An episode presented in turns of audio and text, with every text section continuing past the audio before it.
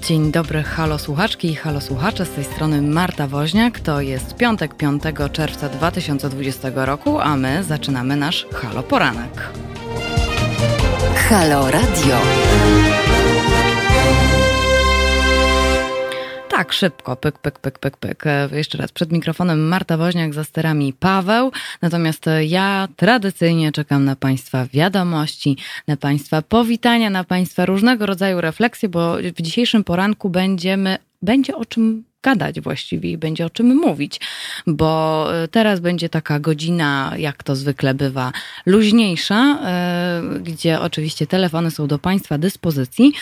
O godzinie ósmej będziemy mieli dwie gości. Dwie gościnie z projektu Jak wychowywać dziewczynki, Magdę Korczyńską i Magdę Falińską. I z nimi będziemy sobie rozmawiać o tym, jak wychowujemy się na rasistów właściwie, jak wychowujemy się w atmosferze budowania cały czas stereotypów i jak tego nie robić. Natomiast o godzinie dziewiątej opuszczamy te takie bardzo poważne tematy, które nami wstrząsają w ostatnich dwóch tygodniach właściwie, tak, dwudziestego piątego maja, było dwa tygodnie temu, kiedy zginął George Floyd w Minneapolis, i przenosimy się w kosmos razem z dwoma amerykańskimi astronautami, no i też trochę afera wybuchła z tego powodu, ale o tym wszystkim opowie nam Kamil Muzyka już później. Natomiast ja też jeszcze chciałam Państwa bardzo serdecznie przywitać. Witam Karolinę, witam Jogiewicza, witam Wolfa, witam Gregorego Hausa. Ha, wstał, bardzo dobrze, bardzo dobrze. No i witam redaktora Tomka Konce. Bardzo, bardzo się cieszę, że jesteście po tej drugiej stronie. Oczywiście do Państwa dyspozycji jest czat na YouTubie, jest czat na Facebooku, są dwie transmisje, ale to Państwo wiedzą. No, również mogą Państwo pisać maile teraz małpa halo kropka radio. No i dzwonić, dzwonić. Telefon jest do Państwa dyspozycji i ostatnio zauważyłam, że dołączają się Państwo do dyskusji zawsze jakoś tak późno, pod koniec godziny. No to proszę Państwa, nie. Dołączamy się wcześniej, dołączamy się wcześniej, bo wszystkie Państwa refleksje są zawsze bardzo cenne i bardzo nas budują różnego rodzaju punkty widzenia, więc proszę dzwonić dwadzieścia dwa trzydzieści dziewięć zero pięćdziesiąt dziewięć dwadzieścia dwa. Taki jest numer do Halo Radiowego Studia. No to co? No to chyba zaczniemy od kartki z kalendarza, tak tradycyjnie, bo to tak trzeba się trochę... no, rozbudzić, no i kto obchodzi imieniny. Więc jeżeli ktoś jest po tej drugiej stronie, kto ma tak na imię, jak zaraz przeczytam, to też proszę dawać znać, to ja bardzo serdecznie pożyczę wszystkiego najlepszego z okazji imienin. A imieniny obchodzą Bonifacy, Waleria i Walter. No to muszę sama dzisiaj złożyć mojemu dziadkowi życzenia imieninowe, bo to tak Walter, mój dziadek, ma na imię tak swoją drogą. Ale myślę, że Państwa nie powinno to dziwić, w końcu jestem ze Śląska, choć wiele osób to jednak dziwi, że mój dziadek ma na imię Walter. Witam, Panie Bogusławie. Oprócz tego, oprócz Bonifacego, Walerii i e, Waltera obchodzą imieniny, Waltra, przepraszam, e, obchodzą e, imieniny Dobrociech, Doroteusz, Ferdynand, Genadiusz, Hildebrand, Hildebranda, Igor, Jakub, Nikanor, Nikanora i Zenaida. Takie są, tacy są dzisiaj imiennicy, którym można składać wszystkiego najlepszego. Witam, Panie Wojtku, witam. Proszę dawać znać, proszę się witać, proszę się witać. To jest taka godzina na witanie się.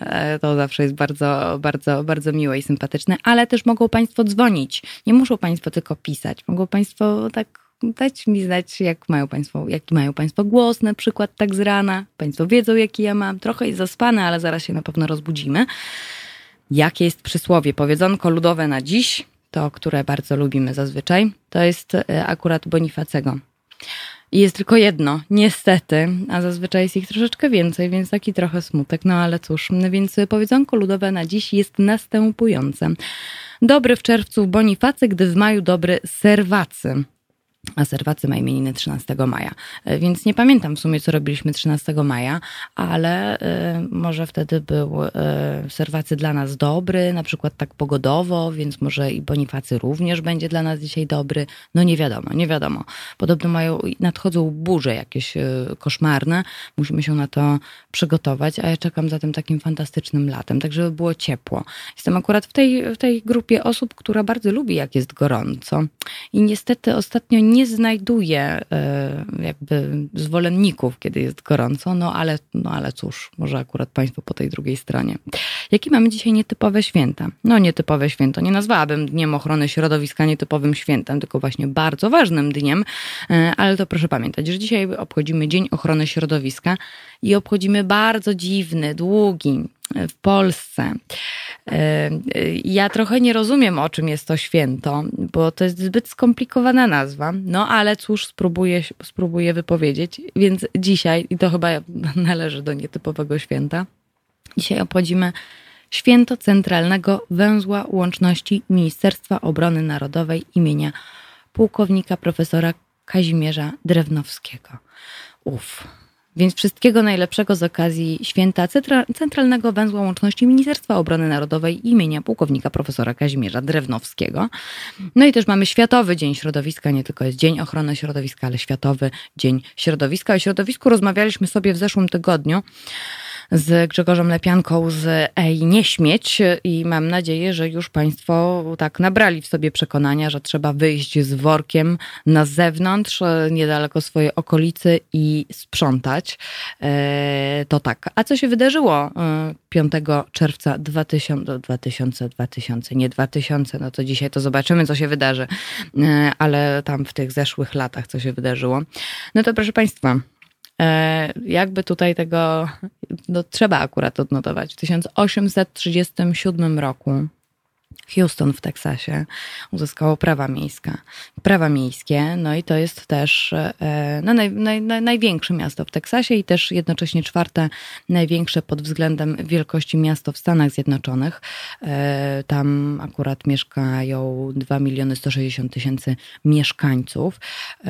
No i tutaj też Houston znane jest z tego, że w połowie dwudziestego wieku wbudowano tam Texas Medical Center, czyli największe na świecie zbiór obiektów, które są związane z ochroną zdrowia. No i jest tam wiele instytutów badawczych, między innymi NASA Johnson Space Center, gdzie znajduje się Centrum Kontroli Misji Kosmicznych, więc proszę państwa, to jest niewiarygodne, jak wszystko się dzisiaj zgadza na akurat dzisiejszy poranek, bo po pierwsze będziemy trochę dzisiaj w Houston, teraz właściwie od godziny do godziny ósmej, ale też do godziny w ogóle dziewiątej, bo będziemy mówili trochę o tym, co się wydarzyło dwudziestego piątego maja. Minneapolis, a George Floyd przecież z Houston pochodzi. No a po godzinie dziewiątej będziemy mówić trochę też o tym, trochę o misjach kosmicznych. Co prawda nie jest Houston, która miała ostatnio miejsce, ale, ale jednak tutaj stamtąd również Centrum Kontroli Misji Kosmicznych jest bardzo ważnym miejscem. No i wszyscy znamy to powiedzonko: Houston, mamy problem. Trochę mamy, ale może ta, no i tak dokładnie, o Houston mamy problem, no idealnie akurat na dzisiejszy poranek. No ale cóż, długo, długo później się dzie- nie dzieje nic i mamy tysiąc osiemset dziewięćdziesiąty czwarty rok i we Lwowie po raz pierwszy wystawiono panoramę racławicką. Panorama racławicka to taki wielki, okrągły, powiedzmy sobie, obraz, pewnie nie jest okrągły, ale tak sobie to upraszczam beznadziejnie, autorstwa Jana Styki, Wojciecha Kossaka i innych, i innych twórców, który akurat w tysiąc dziewięćset osiemdziesiątym roku jest teraz we Wrocławiu, ale pierwsze, pierwszy raz zaprezentowano go właśnie w tysiąc osiemset dziewięćdziesiątym czwartym roku we Lwowie, dokładnie piątego czerwca.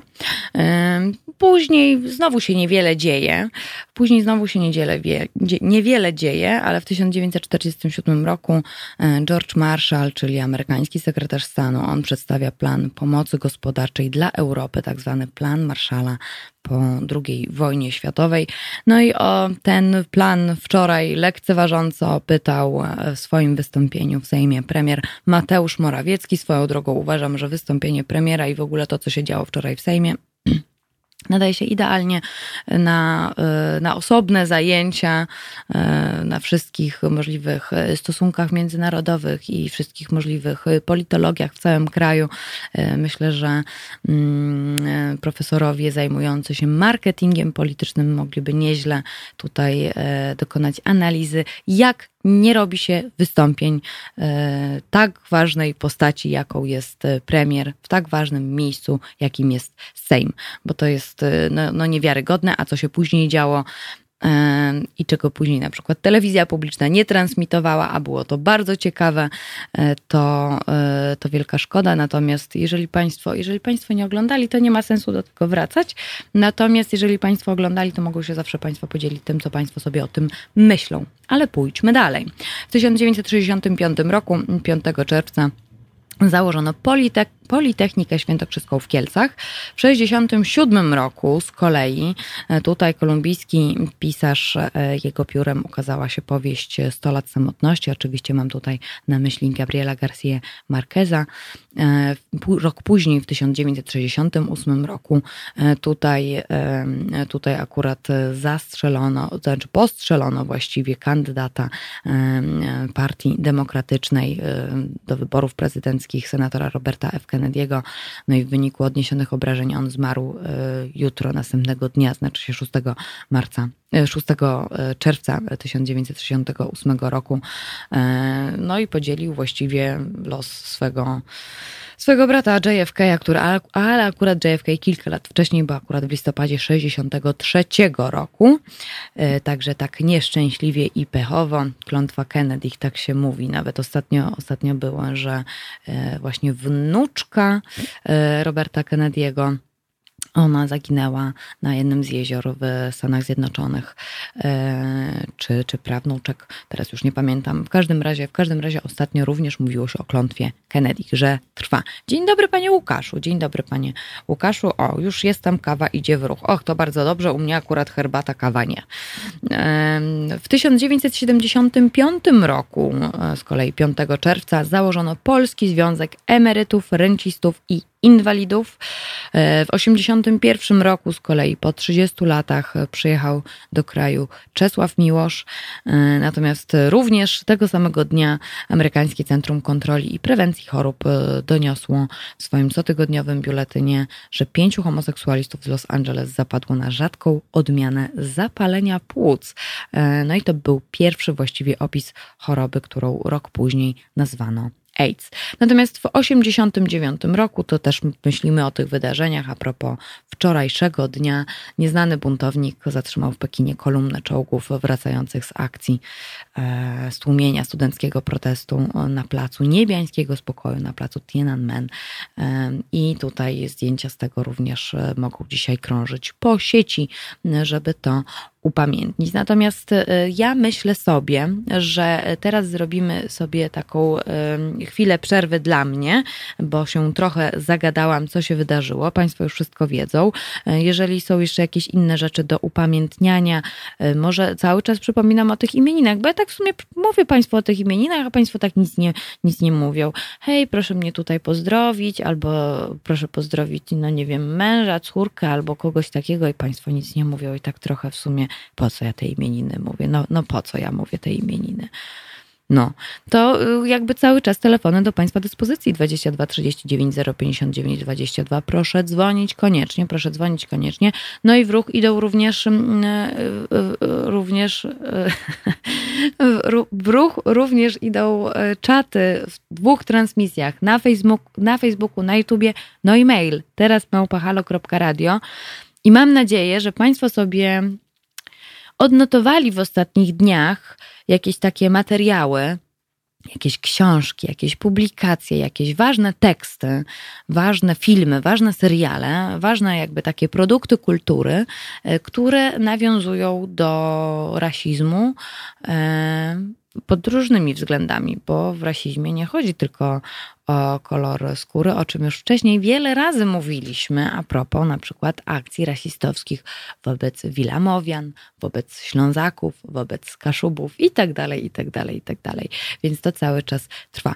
O, natomiast, e, natomiast o, Gregory House, Śląsk nie obchodzi imieni. No nie obchodzi jak nie obchodzi, ale to zawsze miło e, jest powiedzieć wszystkiego najlepszego i wtedy powiedzieć: ha, ja jestem ze Śląska, ja nie obchodzę imienin, ale dzięki. Przyzwoitość, jakby taka kultura osobista wymaga podziękowania, nawet jeżeli Ślązacy nie obchodzimy imienin. Pan Łukasz, mnie można pozdrawiać bez imienin, no to wszystkiego najlepszego, panie Łukaszu, pozdrawiam bez imienin w takim wypadku, ale może kiedyś nam się zdarzy, że, że będą akurat, akurat imieniny i będę mogła złożyć imieninowo, panie Łukaszu. Jeżeli dobrze pamiętam, pan z Lubuskiego akurat, to czy w Lubuskim się obchodzi imieniny? Proszę dać koniecznie znać. Ja natomiast teraz Państwa zostawiam. Ojej, z czym ja Państwa zostawiam? Niech no ja zerknę. Tak, ja wiem, ja wiem. Aha, proszę Państwa, to teraz będziemy, no to teraz się trochę rozgrzejemy, bo malczyki.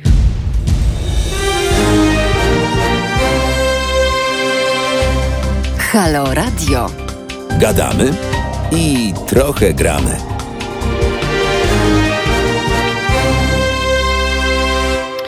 Proszę Państwa, na zegarach siódma dwadzieścia i w ten sposób z malczykami o godzinie siódma dwadzieścia z Pawłem mamy ochotę na wódkę i na zabawę do białego rana, ale jest siódma dwadzieścia, więc jakby cały czas za, no zabawa, zabawa od białego rana się właśnie zaczyna. Od białego rana.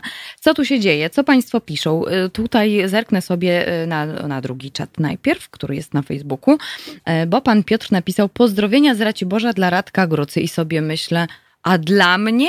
A dla mnie Radek Gruca to dopiero dzisiaj o dwudziestej pierwszej i wtedy można pozdrawiać Radka Grucę. Nie no, żartuję, wcale, wcale można zawsze podra- pozdrawiać Radka Grucę. Ja też Radka Grucę serdecznie pozdrawiam, ale to mi też przypomina, że nie powiedziałam Państwu rozkładu jazdy na dzisiaj, a rozkład jazdy na dzisiejszy dzień Halo Radiowy jest taki, że ze mną się Państwo żegnają o godzinie dziesiątej, później są powtórki, o godzinie trzynastej jest Marek Czyż, o godzinie piętnastej jest Wojtek Krzyżaniak, o godzinie siedemnastej jest Beata Kawka, o godzinie dziewiętnastej jest Kuba Wątły, a o godzinie dwudziestej pierwszej jest Radek Gruca. No i pan Piotr dopisał: i waszej wspaniałej ekipy. Uf, uf, bo już bym się obrażała, już bym się obrażała. Witam również pana Andrzeja, witam pana Adriana bardzo serdecznie, witam pana Macieja, e, witam pana Józefa, który nas wita z Kędzierzyna Koźla, e, witam pana Cezarego, witam panią Agnieszkę. Witam, aha, pan Cezary, pan, pan Cezary, pan Józef jeszcze napisał, pan Józef jeszcze napisał, że nie wszyscy mają dzisiaj imieniny, ale pozdrawiam, ja pana pozdrawiam bardzo, panie Józefie, jak będą imieniny, to będę o panu pamiętać, będą imieniny Józefa, ale wydaje mi się, że no nie wiem, mogę się mylić. Z, Ju- z Józefami to chyba jak z Janami. Oni są dość często akurat w kalendarzu. No i tutaj witam jeszcze pana Marka. Bardzo, bardzo się cieszę, że Państwo są. Mam nadzieję, że Państwo... O, no i pana Wiktora. I witam jeszcze pana Wiktora, który wita się z panią Agnieszką i resztą obiboków. No jacy, obi... jacy obibocy.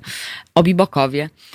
Obiboctwo to nie my. Obiboctwo to nie my. My tutaj budujemy w pocie czoła wspaniałą, obywatelską społeczność haloradiową i Państwo doskonale wiedzą, żeby budować tę obywatelską społeczność, to u, jeszcze wam, nam bardzo, bardzo dużo czasu zajmie, ale chyba jesteśmy na dobrej drodze, bo są Państwo z nami, są Państwo z Haloradiem, pierwszym takim medium obywatelskim, od obywateli dla obywateli i zawsze dziękujemy Państwu za każdą złotówkę, za każdy datek, za każdą cegiełkę, którą Państwo nam dają, ale przypominamy też, że mogą Państwo polecać innym, by również dołączali swoją cegiełkę do tego naszego projektu, właściwie naszego, waszego, takiego wspólnego projektu, bo to jest, bo no bez tego niestety nie będziemy się rozwijać dalej. No dobrze, pan Tomasz napisał z kolei: w związku z tym, że imieniny mam dwudziestego drugiego września, proszę o życzenia. Dobrze, zapiszę sobie w kalendarzu, ale już teraz pozdrawiam. Pan Łukasz wyjaśnia: jak najbardziej Zachód blisko Niemiec obchodzi się imieniny później nawet bardziej niż urodziny. No tak, bo w imieninach się nie zastanawia, ile człowiek ma lata. To dla niektórych jest dość pewnie krępujące zazwyczaj. Witam również panią Beatę, witam pana Pawła, witam pana Romana. No bardzo, bardzo się cieszę, że Państwo są po tej drugiej stronie. No to teraz co? No to chyba teraz tak trochę poważniej sobie przejdziemy, bośmy sobie troszeczkę, troszeczkę żeśmy sobie pośmieszkowali. A wcale śmiesznie nie jest, bo to, co się dzieje w Stanach Zjednoczonych, to nie jest jakieś tam jedno takie tam, o, że nagle Stany Zjednoczone płoną, ale proszę, proszę, proszę zwrócić uwagę, że cały czas trwa pandemia, jeszcze nikt jej nie odwołał. To jest, To jest dość ciekawe, jak wychodzą teraz bez maseczek albo w jakiejś małej ilości, no te tłumy. To są co prawda demonstracje pokojowe, ale w wielu miastach przerodziły się naprawdę w brutalne zamieszki. Wiedzą Państwo, że ja lubię budynki, no i niestety ładne budynki płoną, a płoną samochody, płoną kościoły. No i jest, no i wygląda to, pewnie to też tak jest, że może nie wygląda to aż tak źle. Pamiętam, pamiętam taką sytuację, że mm, pamiętają Państwo, jak były zamieszki na przykład w Barcelonie. Rozmawiałam z dziewczyną, która w Barcelonie mieszka i powiedziała, że ona jako mieszkanka Barcelony, ona nie odczuwa tak bardzo tych zamieszek, które się dzieją, bo one głównie dotykają centrum Barcelony. Ona jednak mieszka na obrzeżach.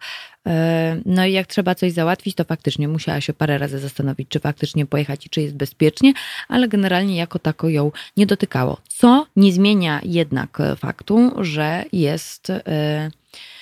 No nie jest wesoło, proszę Państwa, nie jest wesoło, oskarża się w wielu... No Donald Trump to już chyba... No, no, no Donald Trump to ja nie wiem, co z jego prezydenturą w listopadzie, bo wyborów akurat tam prezydenckich też jeszcze nikt nie odwołał, ale, ale zobaczymy.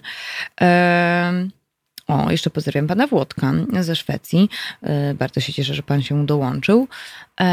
I tak, pomyślałam sobie, żeby na tę naszą pierwszą godzinę polecić Państwu dwie rzeczy, które zrobiły na mnie dość mocne, duże wrażenie, jeżeli chodzi o tematykę rasizmu, skąd ona się pojawia, jak wygląda, jakie ma odcienie i jak jest przerażająca. I pierwszą rzeczą, którą chciałabym Państwu polecić, to jest akurat miniserial. To jest miniserial z dwa tysiące dziewiętnastego roku. Reżyserką tego miniserialu jest Ava DuVernay. To jest reżyserka, która wcześniej zrobiła dokument o, o rasizmie właśnie, ale postanowiła wziąć na warsztat taką historię sprzed wielu, wielu lat, w której to historii występuje pięciu młodych chłopaków, którzy, no cóż, no, zostają niesłusznie osądzeni, skazani. Pięciu, pięciu chłopaków, pięciu nastolatków. To jest prawdziwa historia.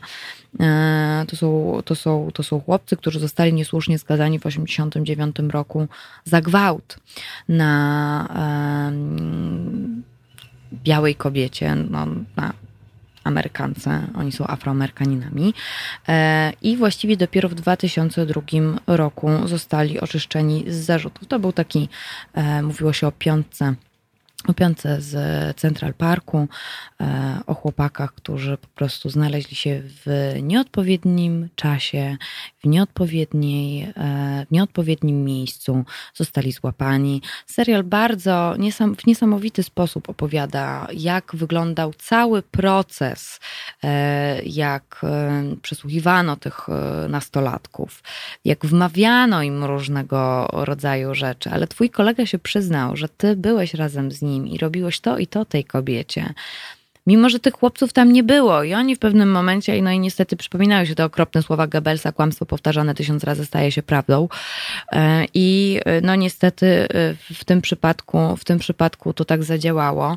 Presja starszych policjantów wymuszających zeznania na chłopakach, którzy mówią, że jeżeli się przyznasz, dostaniesz mniejszy wyrok.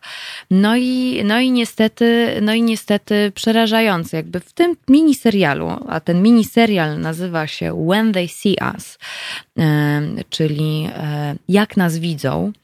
Tak, When They See Us, świet, naprawdę rewelacyjny. Trzeba, ja nie wiem, czy Państwo go oglądali, ale... ale yy, yy, polecam Państwu serdecznie. Jeżeli Państwo widzieli When They See Us, jak nas widzą, to jest serial wyprodukowany dla Netflixa, więc może nie wszyscy akurat go widzieli, ale naprawdę warto byłoby yy, na przykład, no nie wiem, tak właśnie chociażby zobaczyć, bo robi piorunujące wrażenie. To, jak jest opowiedziana ta historia, jak właśnie jest pokazany cały proces, cały proces przesłuchań, cała sytuacja, jak mogła wyglądać. Cztery, tutaj widzę, że Gregory House widział czteroodcinkowy miniserial Szybko idzie. No mnie tak szybko nie szło. On jest dość długi właściwie, bo trzy odcinki są po godzinie, a, a ostatni trwa, trwa godzina trzydzieści, trzydzieści minut mniej więcej. No i są tam takie sceny i takie emocje on wzbudza, jak bardzo, jak, jak bardzo niesprawiedliwie ktoś został potraktowany na podstawie właściwie nie wiadomo czego. No, no nie wiem, nie chce się pracować w policji, nie chce się dochodzić do prawdy, ma się w nosie po prostu czyjeś ludzkie życie, a przypomnę, że to byli, no nie byli dorośli mężczyźni, no nie byli ludzie, którzy mieli, no nie wiem, trzydzieści czterdzieści lat, a i zresztą nieważne nawet ile by mieli, nastolatkowie to już w ogóle, no dzieci to były, dzieci, które, które zostały wplątane w coś, czego nie zrobiły, gdzie jeden z nich miał czternaście lat. czternaście lat i wmawiano mu, że, że zgwałcił kobietę. No i to było po prostu, to było po prostu przerażające. Proces, jak oni, jak oni już trafiają do więzienia, to akurat niczego takiego nie zdradzam, bo mogli Państwo słyszeć w ogóle o tej historii, więc jakby wszyscy znamy tę historię, ale oglądając ją i tutaj reżyserka Ava DuVernay poradziła sobie z nią, no po prostu znakomicie, znakomicie.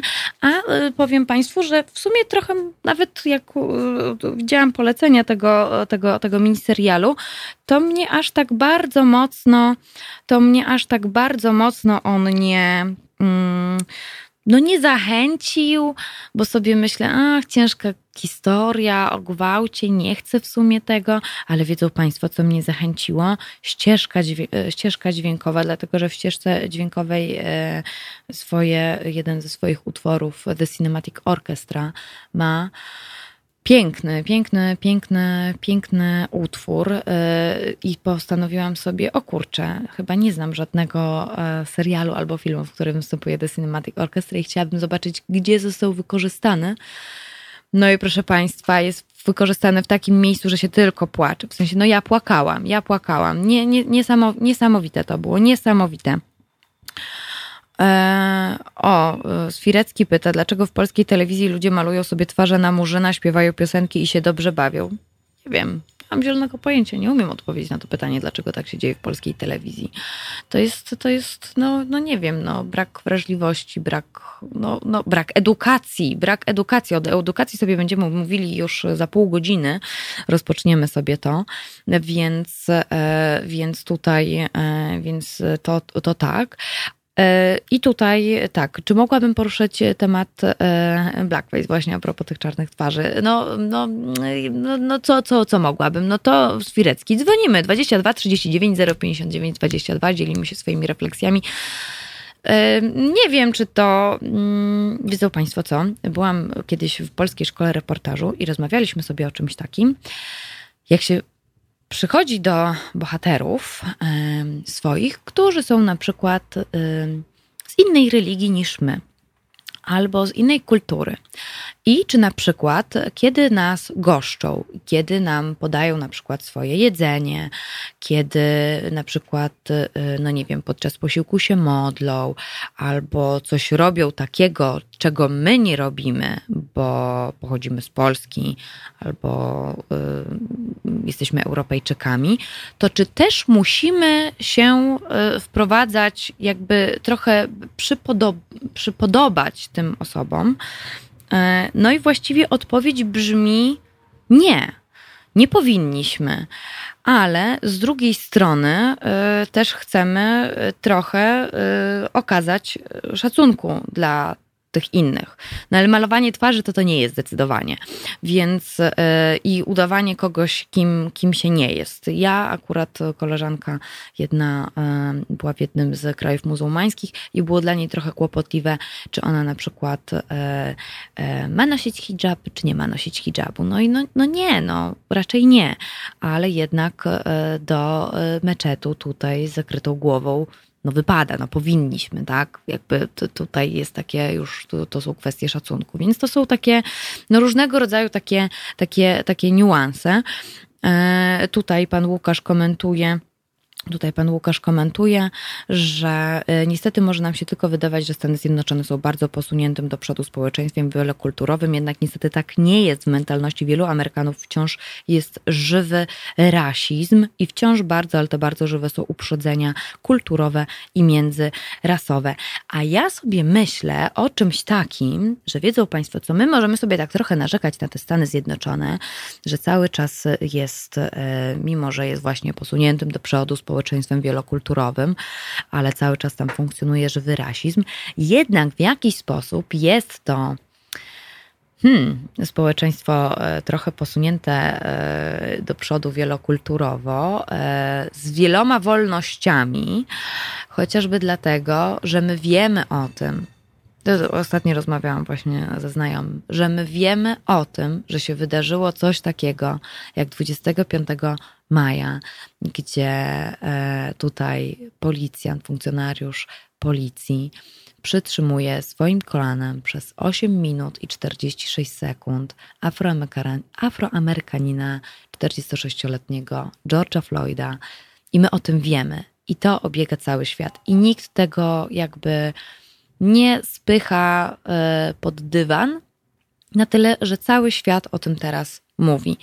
I tutaj akurat wolność prasy w Stanach Zjednoczonych jest czymś, czego nie mamy aż tak bardzo rozwiniętego w Polsce, o czym też już milion razy mówiliśmy akurat na antenie Halo Radia.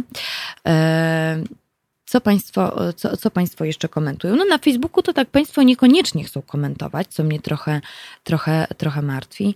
O, o, tutaj, tutaj jeszcze są inne polecajki. To się bardzo cieszę, bo ja oczywiście wszystkiego nie obejrzałam.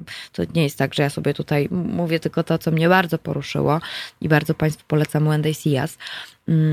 Natomiast, natomiast tak, Swirecki poleca dokument Spike'a, Spike'a Lee for Little Girls. Nie widziałam, ale mam parę rzeczy takich, żeby zobaczyć. Tutaj jeszcze Gregor House pisze, policja w Stanach to coś okropnego, zupełnie nie wygląda to tak, jak kreują hollywoodzkie produkcje o bohaterach. No tak, no dużo jest takich, wiedzą Państwo, takich pod to, że to ma ładnie wyglądać, tak, że jesteśmy och, jacyś tam i w ogóle. No ale są też takie filmy, w których się pokazuje, że ta policja nie do końca jest taka fajna.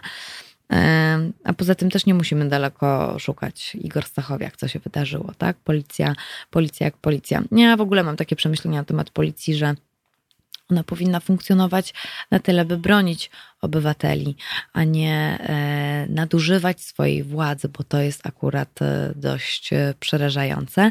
Flying Polak pisze, też płakałem przy kawałku Cinematic Orchestra. Kapitalne dzieło i z tego, co wiem, bardzo dobrze odwzorowane. Postacie były ubierane kropka w kropkę, jak prawdziwi bohaterowie, dzięki zachowanym taśmom. O tak, o tak, to prawda. Swirecki komentuje, według prawa stanu policjant nie robił nic złego, ucisk jest dozwolony, taki podczas obrony policjant ma prawo po swojej stronie. No, zobaczymy, jak to będzie wyglądało. Akurat były dwie sekcje zwłok. Jedna była taka prywatna, rodzinna, druga sekcja zwłok była już stanowa. No i w stanowej wyszło akurat w stanowej wyszło akurat to, bo dokonano wymazu z nosa George'a Floyda i pośmiertny wymaz wykazał, tam jest jakiś inny taki, te badania są jakieś takie trochę inne, Rena, no i ja oczywiście się na tym nie znam, no ale w każdym razie był wymaz z nosa pośmiertny i sprawdzono, czy na przykład nie doszło, czy na przykład in, inne nie były powody śmierci. Wiadomo, sekcja zwłok to jest taka potęż, potężna machina i potężne badanie. No i okazało się, że, że George Floyd miał koronawirusa, tak, miał koronawirusa, ale zachorował na niego na początku kwietnia i tutaj, i tutaj, i tutaj akurat ta druga sekcja zwłok stanowa nie wykazała, żeby to akurat koronawirus był powodem śmierci, tej niewydolności, która się pojawiła w organizmie George'a Floyda. I tutaj stanowa sekcja była próbą zamiecenia wszystkiego pod dywan. No tak, ale jakby nie wynika z niej, ale wynika z niej, że doszło do, do zabójstwa. Tak, tak, tak doszło, przynajmniej to są, no to może była jeszcze trzecia. W każdym razie ta, o której ja wczoraj, wczoraj czytałam i przyglądałam się jej, to akurat tutaj zupełnie to trochę inaczej wyglądało. Tutaj... Tutaj Swirecki mówi, sekcja to sekcja, stosował ucisk dozwolony prawem.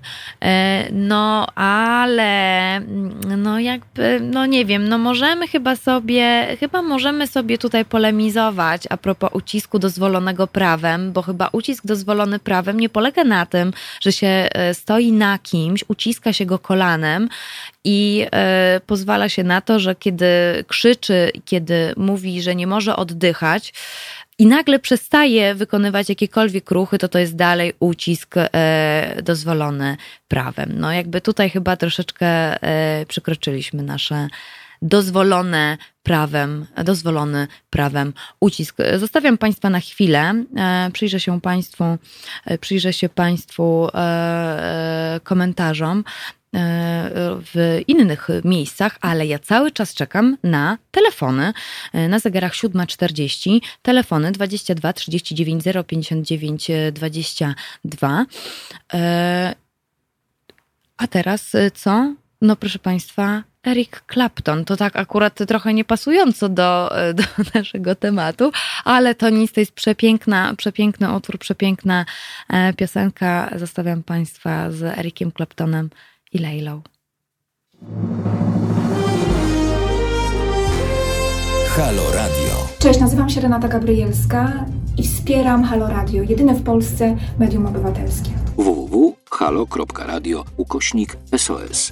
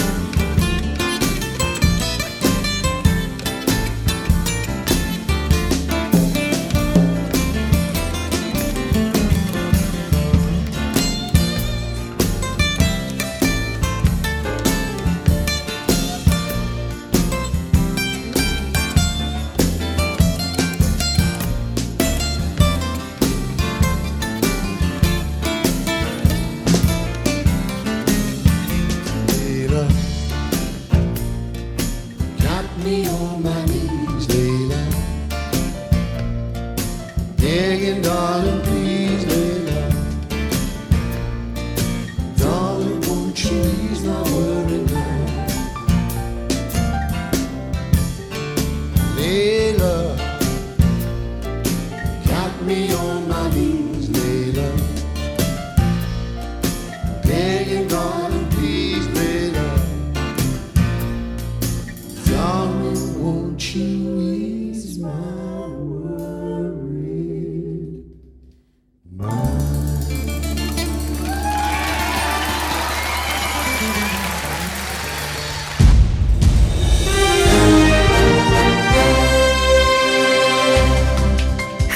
Radio. Pierwsze medium obywatelskie.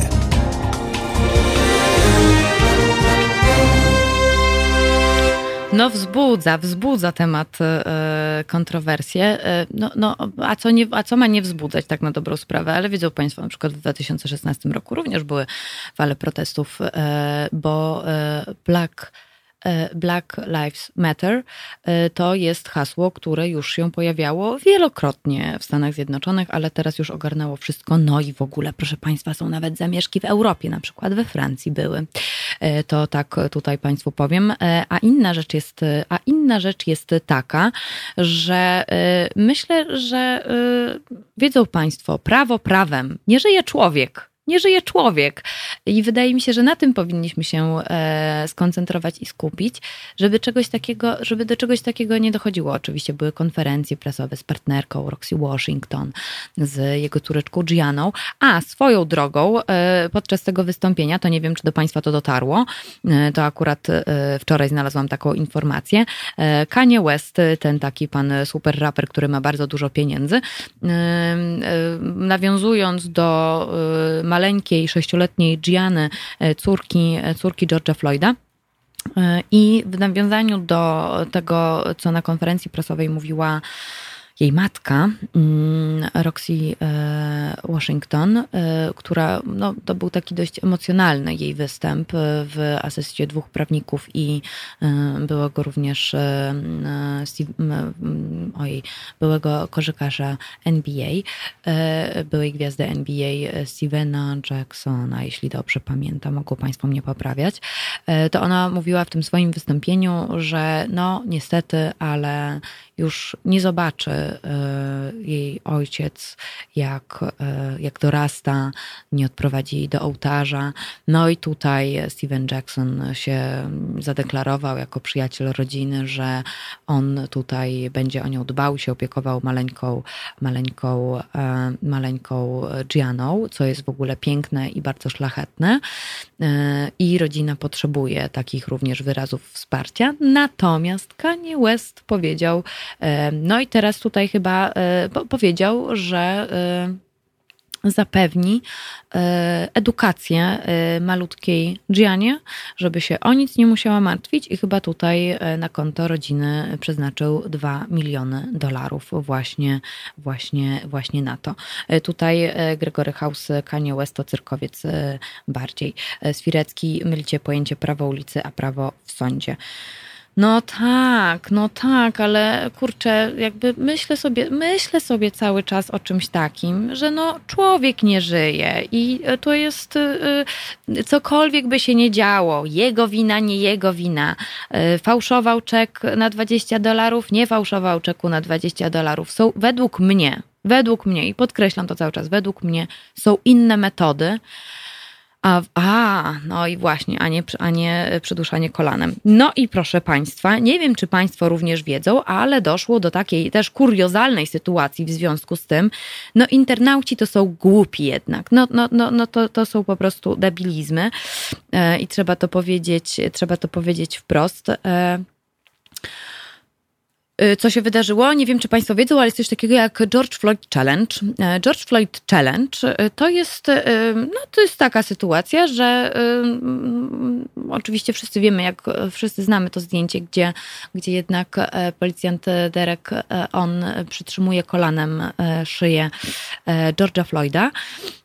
No i, no i ten obrazek gdzieś tam, tam mamy, mamy go z tyłu, z tyłu głowy. No i internauci również mają go z tyłu głowy i postanowili zrobić sobie śmichy, chichy w związku z tym i teraz pozują. Są potrzebne, żeby zrobić George Floyd Challenge, to, to trzeba, potrzebne są dwie osoby, a trzecia stoi gdzieś tam z aparatem i ludzie w uśmiechach pozują do zdjęcia. Jeden jest właśnie policjantem, drugi jest Floydem. No i, no i to jest, no i to jest akurat przerażające. Pan Łukasz pisze, o tak, widziałem to, zmroziło mi to w krew, krew w żyłach, a właściwie nie wiem, czy zmroziło, prędzej aż mi zabulgotała, zabuzowała, zabuzowała. Gregory mówi, że widział.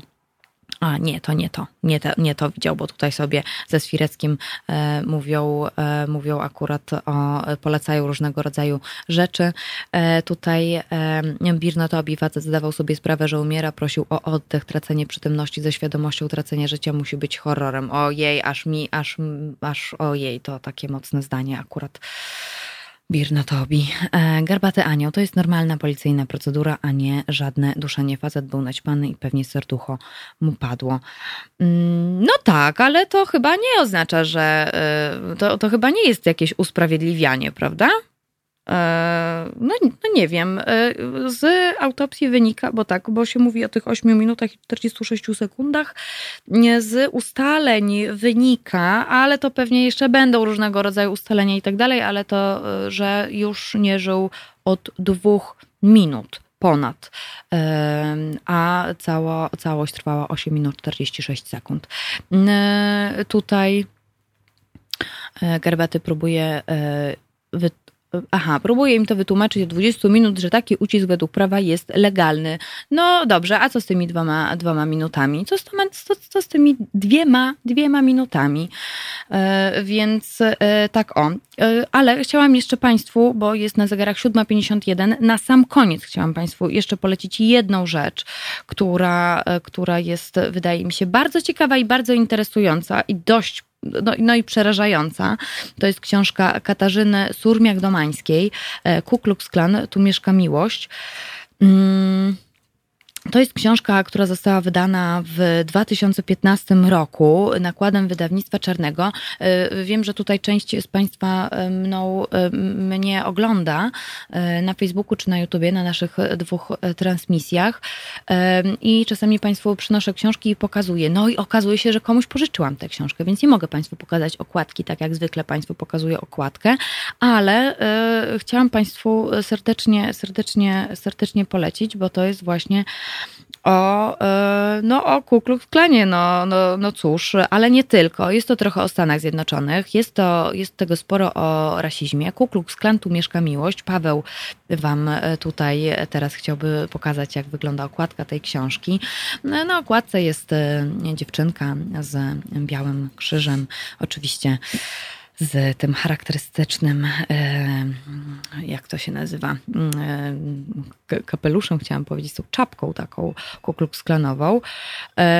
No i tutaj, no, no i tutaj jest promocja, jakby promocyjne, promocyjne zajawki tej książki brzmią tak. Jeżeli do białego lukru dostanie się choć jedna ciemniejsza kropla, lukier nigdy nie będzie już biały.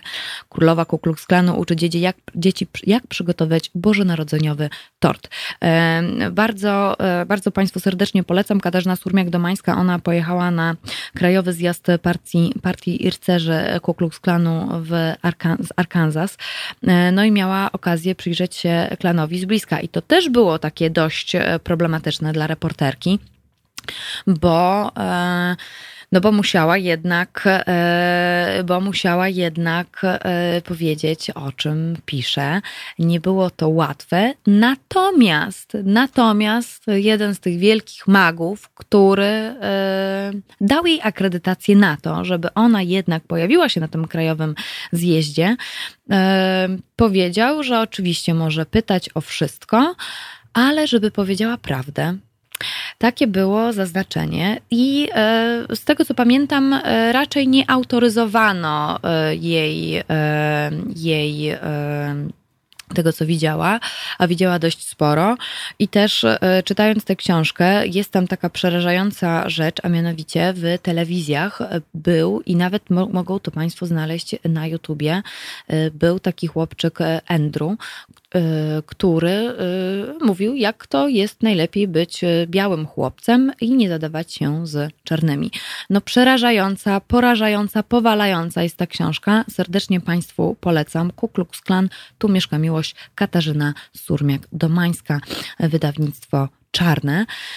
E, tutaj sobie Państwo dyskutują, e, jak tam i co tam. E, my akurat już musimy kończyć i zamykać tę godzinę, ale myślę, że to był taki dobry wstęp do tego, skąd nam się tutaj e, w nas e, pojawia rasizm, bo jednak jesteśmy rasistami w jakimś tam stopniu i o tym zaraz opowie nam Magda Korczyńska i Magda Falińska, autorki projektu Jak wychowywać dziewczynki, i mogłoby to być to trochę mylna ta nazwa projektu, bo ostatnio również mówiły o tym, jak rozmawiać z dzieckiem o rasizmie. I teraz sobie zaraz, za moment, za chwilę o tym powiemy. Ja Państwu przypominam, jeżeli ktoś teraz do nas dołączył, że słuchamy Halo Poranka. Ja nazywam się Marta Woźniak, a tutaj za sterami jest Paweł, który czuwa, żeby wszystko było na tip-top. Gregory House, książka zamówiona. Och, bardzo się cieszę, bardzo się cieszę.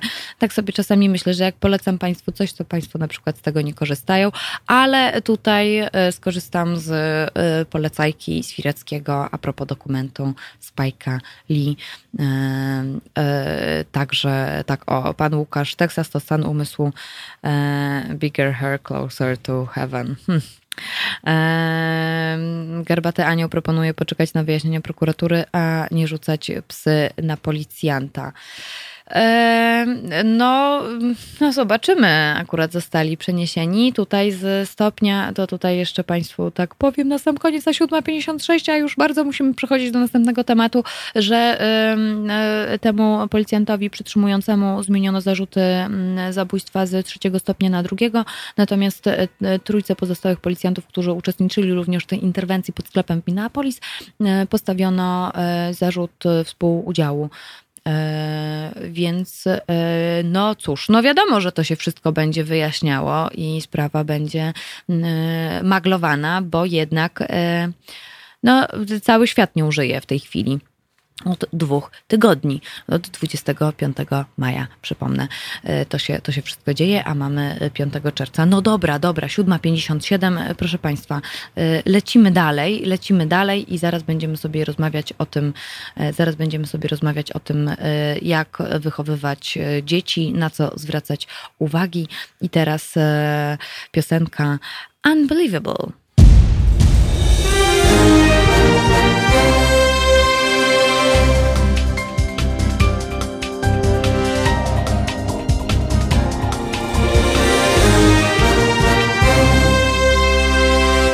Na zegarach ósma sześć, ja nazywam się Marta Woźniak, za sterami jest Paweł. Bardzo się cieszę, że Państwo są z nami po tej drugiej stronie, a teraz będziemy mieli o czym rozmawiać, ponieważ moimi i Państwa gościniami Magda Korczyńska i Magda Falińska, autorki projektu Jak wychowywać dziewczynki. Halo, halo, czy się słyszymy?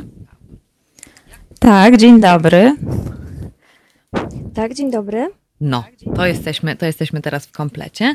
E, proszę Państwa, e, tutaj e, dwie Magdy, dwie Magdy prowadzą taki projekt Jak wychowywać dziewczynki, czyli właściwie bazujemy e, bardzo mocno na stereotypach, które się wpaja, i e, jak bardzo nie chcemy, żeby dziewczynki tak były wychowywane, żeby dziewczynki były wychowywane właśnie niezależnie, że mogą, że potrafią, a nie, że są za, zawsze gdzieś tam w cieniu albo czegoś nie wolno ze względu na płeć, i oto dbają już od jakiegoś czasu. Natomiast my będziemy się teraz koncentrować na trochę innym temacie, ale też jakby bazujący na jakichś stereotypach. Jesteście, tak jak trudno powiedzieć, czy większość, ale na pewno jak wszyscy ci, którym bliskie są tematy równościowe i temat praw człowieka, poruszone tym, co się stało w Stanach Zjednoczonych dwudziestego piątego maja. No i w związku z tym na waszej stronie na Facebooku, ale też na Instagramie pojawił się post nawiązujący właśnie do rasizmu.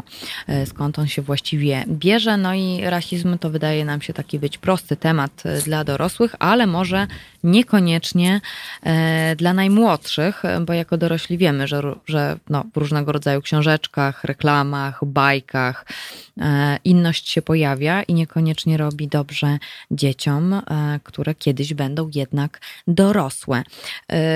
Tutaj jeden z naszych słuchaczy akurat wspomniał o tym słynnym murzynku Bambo, co w Afryce mieszka, tak, ale to jest taki jeden pierwszy przykład z brzegu. Natomiast w jakich właśnie publikacjach, bajkach, nie wiem, reklamach wy widzicie takie, takie właśnie treści? Mi się wydaje, że możemy w ogóle spojrzeć szerzej na popkulturę i zastanowić się, jakie oglądamy filmy na co dzień. O, o ile dzisiaj Netflix stara się i jest być jak najbardziej poprawny politycznie, to filmy jeszcze z mojego dzieciństwa, z mojej, ja, ja mam koło trzydziestki, tam pojawiało się bardzo dużo stereotypów. Chociażby takie proste rzeczy, jak na przykład czarnoskórze osoby najczęściej przedstawiane były jako zabawne, ale wybuchowe. Azjaci pokazywani są zarówno w bajkach, jak i w takich filmach dla dorosłych jako takie przysłowiowe nerdy, czyli osoby bardzo mądre, ale nudne, żeby wymieniać dalej. Latynosi często są rozrywkowi, ale nie warci zaufania. A Hindusi, już mówiąc tak wprost i bardzo sztampowo, nie wiem, pachną kary i beznadziejnie mówią po angielsku. Co do bajek, co do tego murzynka Bambo, oczywiście takich przekazów nie, nie unikniemy. Wydaje mi się, że te poprzednie pokolenia po prostu nie były zupełnie świadome, tak chcę wierzyć, tego jak rasistowskie treści produkowały. Chociażby z tym murzynkiem Bambo, no mój, mój ukochany poeta Julian Tuwim, mam nadzieję, że nie był rasistą, ale może nawiążę chociażby do tego wierszyka, bo wiele osób nie rozumie, co w nim jest nie tak. O, no A, właśnie. No bo to, to są takie, właśnie tak niby można przeczytać i stwierdzić, że murzynek, przecież to takie miłe, zdrobnione słowo, właściwie nic tu nie jest obraźliwego, ale no właśnie zacznijmy od tego, że ten przysłowiowy murzynek nie ma imienia, więc jest takim uogólnionym jakimś bytem. Do tego o, pochodzi z Afryki. Nie zwróciłam na to uwagi. Tak, no właśnie, to też jest, to a propos kobiet i a propos filmów, może potem powiemy, że, że to da, nadanie imienia nadaje jakiejś podmiotowości jednak. E, też e, murzynek pochodzi z Afryki. To tak jakby powiedzieć, że my pochodzimy z Europy, na co wiele osób się burzy aktualnie, no ale to pominijmy te kwestie. No jakby nie ma państwowości e, konkretnej, więc znowu ta jego tożsamość jest taka e, roz, rozmyta. Mm, jest tam fragment o tym, że e, jest brudny i musi się umyć, więc taki no już totalnie powielany stereotyp i też mówi się tam o tym, że boi się, że się wybieli, co można tak dwuznacznie zrozumieć, że boi się tej białości, boi się białego człowieka. Co tam jeszcze było? No ogólne takie przedstawienie tego murzynka, szczerze mówiąc, mi kojarzące się trochę z jakąś animizacją go, z jakimś porównaniem do małpki. Zresztą on tak jest pod, przedstawiony w elementarzu na drzewie, bawiąc się z małpką i, i opisany jako psocący, figlujący, co jest bardzo takie małpiaste. A żeby jeszcze do tego już wisienkę na torcie położyć, to niby niewinne słowo, ale właśnie znowu nie ma tego imienia, tylko pada słowo koleżka, które niby jest miłe, ale czy nie ma w nim czegoś takiego pobłażliwego i, i znowu gdzieś, gdzieś kategoryzującego pod tymi dziećmi, które czytają tą bajkę. No nad tym też się moim zdaniem można ten wierszyk zastanawiać. A druga Magda? Ja ze swojej perspektywy powiem, że ponieważ ja jestem mamą dwóch córek, więc mam perspektywę trochę rodzica i mi się wydaje, że to, od czego pani zaczęła, czyli w pytaniu pojawiło się takie założenie, że ta inność się pojawia i niekoniecznie ona robi dobrze dzieciom. Wydaje mi się, że akurat tutaj bardzo wartościowe jest to, żeby eksponować dzieci na tę inność i jakby od początku pokazywać im, że że się różnimy, że, że są, są ludzie, którzy mogą myśleć inaczej, mogą wyglądać inaczej, ale to, co jest najważniejsze, to to, że nie powinniśmy się tak bardzo na tym koncentrować, skupiać i antagonizować względem siebie właśnie, bazując na tych różnicach, tylko starać się patrzeć na, na nas po prostu tak no, inkluzywnie i myśleć sobie o tym, że to, że ktoś inaczej wygląda, myśli inaczej, to nie znaczy, że jest gorszym człowiekiem od nas, tylko po prostu jest inny. Więc ja patrząc na to z perspektywy mamy e, i wychowując moje córki, staram się właśnie w ten sposób podchodzić, żeby e, tę inność traktować jako coś normalnego, ponieważ dzieci są bardzo bystre, bardzo spostrzegawcze i przecież też widzą tę inność, prawda? Widzą, że się różnimy i tylko to, jak my dorośli zwracamy uwagę na te różnice i jak nadajemy im znaczenie, też kierunkuje dzieci.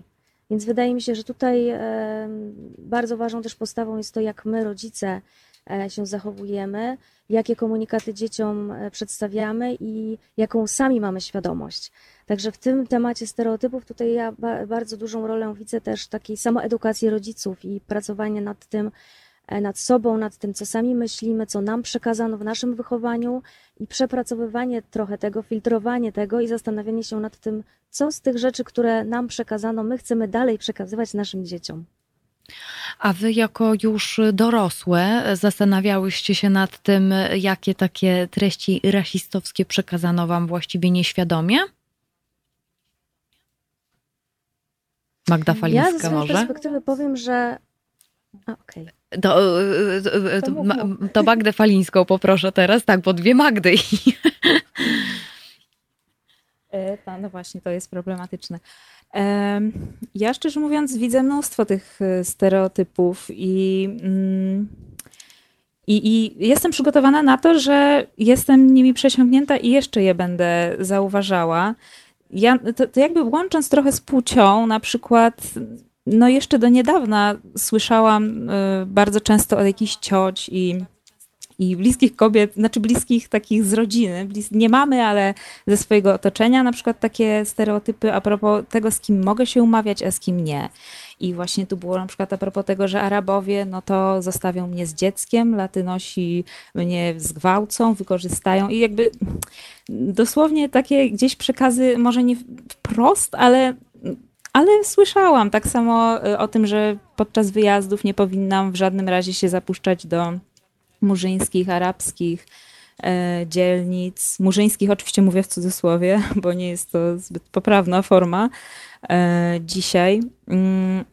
No a też jakby mm, ja bardzo zwracam uwagę na żarty, bo to, jak, jak, jaki, jaki ładunek rasistowskich przekazów znajduje się w polskich żartach, to jest w ogóle temat osobny, ale pomyślmy chociażby o tych żartach przysłowiowych o, nie wiem, Rosjanach, o, o Żydach przecież, właśnie o osobach czarnoskórych. Też w kontekście dzieci ja bym radziła zawsze, jeżeli ktoś przy nas opowiada taki żart, zwrócić uwagę tej osobie i powiedzieć, że nie podoba nam się ten przekaz, bo dzieci naprawdę słuchają tego wszystkiego. Ja pamiętam, jak jako dziecko właśnie takie żarty słyszałam no, praktycznie na każdej rodzinnej imprezie, a chciałabym zaznaczyć, że jakby teoretycznie pochodzę z takiego dosyć liberalnego domu i niby rodzice powinni na to zwracać uwagę, ale też właśnie ta bariera tego, że wydaje nam się, że w śmiechu możemy powiedzieć więcej, ale no niestety często jest to furtka też dla dzieci, taka otwierająca nas na, na dalsze drążenie tych rasistowskich schematów i też nazwijmy to po imieniu, na jakby dalsze wchodzenie w tą przemoc rasową. Tutaj, tak, ja mam głównie na te żarty. Tutaj, tutaj akurat jeden, no nie, no akurat wielu z naszych słuchaczy zwróciło uwagę na to, czy słowo Bambo to nie jest imię. Zostań, zostańmy przy tym, przy tym tu w imię. Czy słowo, czy, czy, czy jakby właśnie Murzynek Bambo, Bambo nie jest imieniem? Ja szczerze mówiąc tak tego nie odebrałam. Trzeba by się rzeczywiście pozastanawiać, ale to Bambo, no rzeczywiście, można to odebrać jako imię, ale ja to odebrałam jako inne określenie murzynka. To w sensie, wrócę... że mówi się, mówi się, prawda, że że Bambo jakby też kolejne takie niespersonifikowane określenie młodej osoby czarnej, czarnej osoby, ale możemy się, nie, nie mówię, że w tym mam stuprocentową rację. Tutaj jeszcze to samo pytanie, czyli jakie treści no, rasistowskie, wykluczające przekazano nam nieświadomie. To pytanie do drugiej Magdy jeszcze. Poproszę o odpowiedź. Mhm. Więc ja tak myśląc o sobie, tak w międzyczasie jak Magda opowiadała, to ja to, co ja sobie z mojego domu przypominam, co jakoś mocno, bardzo mocno mi utkwiło, to jednak do, dosyć sporo miałam takich przekazów antysemickich. I to jest naprawdę też coś, co jakoś mi się ciężko w głowie, nie mogę sobie tego pomieścić, ponieważ też tak jak Magda pochodzę z, z domów wykształconych osób, naprawdę z, z, z takiej rodziny wydawałoby się inteligenckiej i no ale jednak te przekazy związane właśnie z antysemityzmem jakoś mocno, mocno były obecne, do dziś są obecne i też bardzo często właśnie przy rodzinnym stole są na ten temat dyskusje, gdzie właśnie ja i, i też moje rodzeństwo jako to młode pokolenie dyskutujemy właśnie czy z babcią, czy z rodzicami na ten temat i no, no jest to coś takiego, co, co głęboko jakoś zapamiętałam.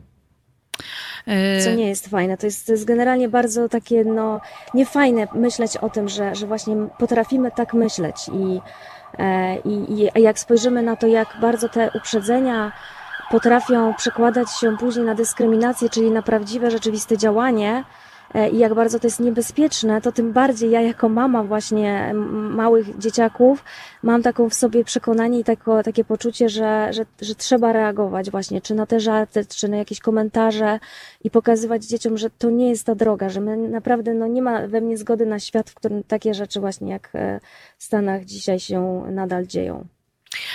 Tutaj proponuję, żebyśmy sobie zrobiły chwilę takiej przerwy muzycznej. Natomiast dla nas i dla słuchaczy, natomiast jeszcze tylko zanim poleci skanka Nanzi, to tutaj chciałam przytoczyć słowa pani Barbary. Mam wnuczkę sześcioletnią. Nigdy nie zapytała, dlaczego jej kuzynka jest czarnoskóra, bo nikt na to nie zwracał uwagi, a kuzynkę uwielbia. Swirecki z kolei, to do tego możemy jeszcze wrócić. Wrócić akurat, bo to jest bardzo ciekawe. Po co szukać daleko? Polecam słowa ocyganić, podjudzać, pożydzić, Judasz, więc to cały czas funkcjonuje, funkcjonuje w naszym języku. Natomiast Gregor House, inny nasz słuchacz mówi, walczy od półtora roku z nazywaniem ludzi ciapaki, ale niestety to już wełby się wpasowało ludziom na wyspach. Tak, to akurat można dość często usłyszeć. Dziewczyny, wrócimy do naszej rozmowy już za moment, a teraz zostawimy słuchaczy ze Skank Anansi.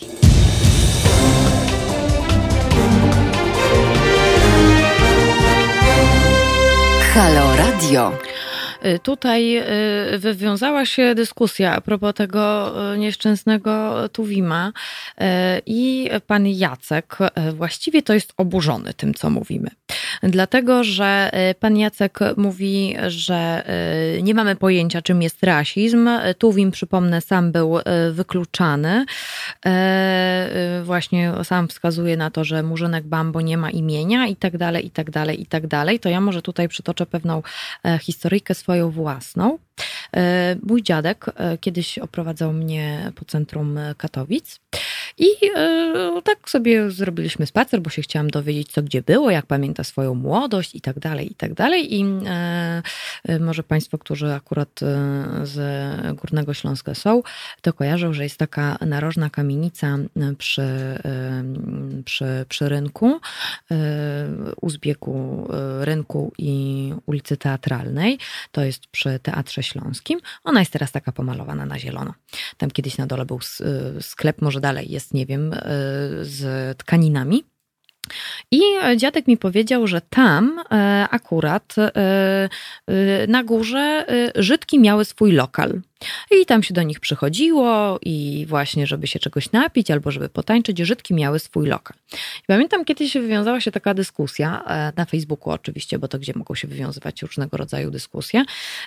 Stwierdziłam, że no dobrze, no mój dziadek mówi Żydki, więc i, i jakby nie ma w tym żadnego, żadnej takiej konotacji negatywnej. On po prostu tak, tak mówi i, i, i tyle. I stwierdziłam, że no dobrze, no niech tak mówi. No, nie będę go przecież tutaj pouczać i mówić mu, że, że tak nie wolno i że to jest niepoprawne. A jeszcze mając w świadomości, że dziadek mój, który zresztą dzisiaj ma imieniny, tak swoją drogą, Walter, to on, to on nie mówi tego, nie mówi tego po prostu źle, tylko odnotowuje, tak? Ale e, mimo, że coś nie ma konotacji takiej negatywnej, to dalej e, nie powinniśmy e, mówić, że tutaj Żydki miały swój lokal.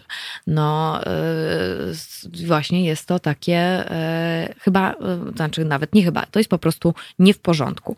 I wy, wróćmy, wróćmy teraz do waszego, do waszego postu, postu e, do waszej takiej odezwy. Całość zaczynacie od słów, dlaczego musimy rozmawiać z dziećmi o rasizmie. Więc pytanie, dlaczego?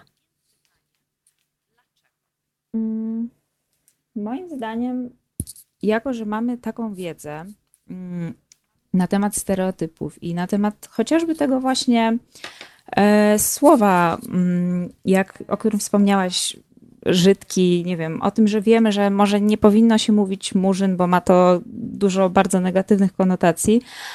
E, Z powodu tej wiedzy, moim zdaniem, mamy obowiązek po prostu edukować dzieci na temat rasizmu, ale też edukować siebie. Prawda jest taka, że żyjemy w takich czasach, w jakich jakby poprzednie pokolenia nie miały takiej wrażliwości, dostępu do takiej wiedzy, jaką my mamy. I tak naprawdę nie wystarczy dzisiaj być, moim zdaniem, nie być rasistą, tylko mówi się coraz częściej o jakby antyrasizmie, o tym, aby właśnie rozmawiać nie tylko z osobami, które są wykluczane, o ich wykluczeniu, bo tak naprawdę mówimy to o rasizmie, ale też można by pod jakby osoby inne w naszym społeczeństwie, to osoby z niepełnosprawnościami, innej orientacji, innej religii.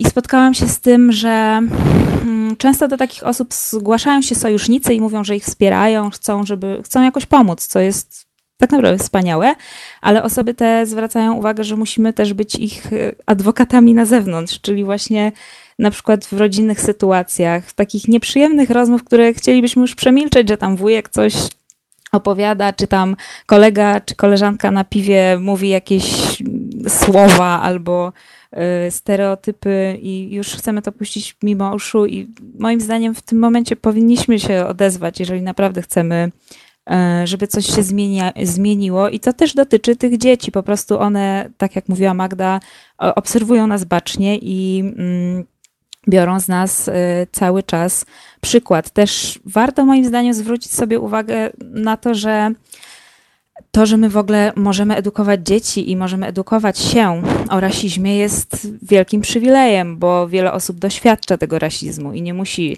w ogóle o tym czytać, bo od dziecka czuje na własnej skórze um, pewne sprawy, pewne zachowania, pewne um, docinki. Um, Więc ja bym to w ogóle potraktowała naprawdę w kategorii takiej ludzkiej empatii i, i obowiązku.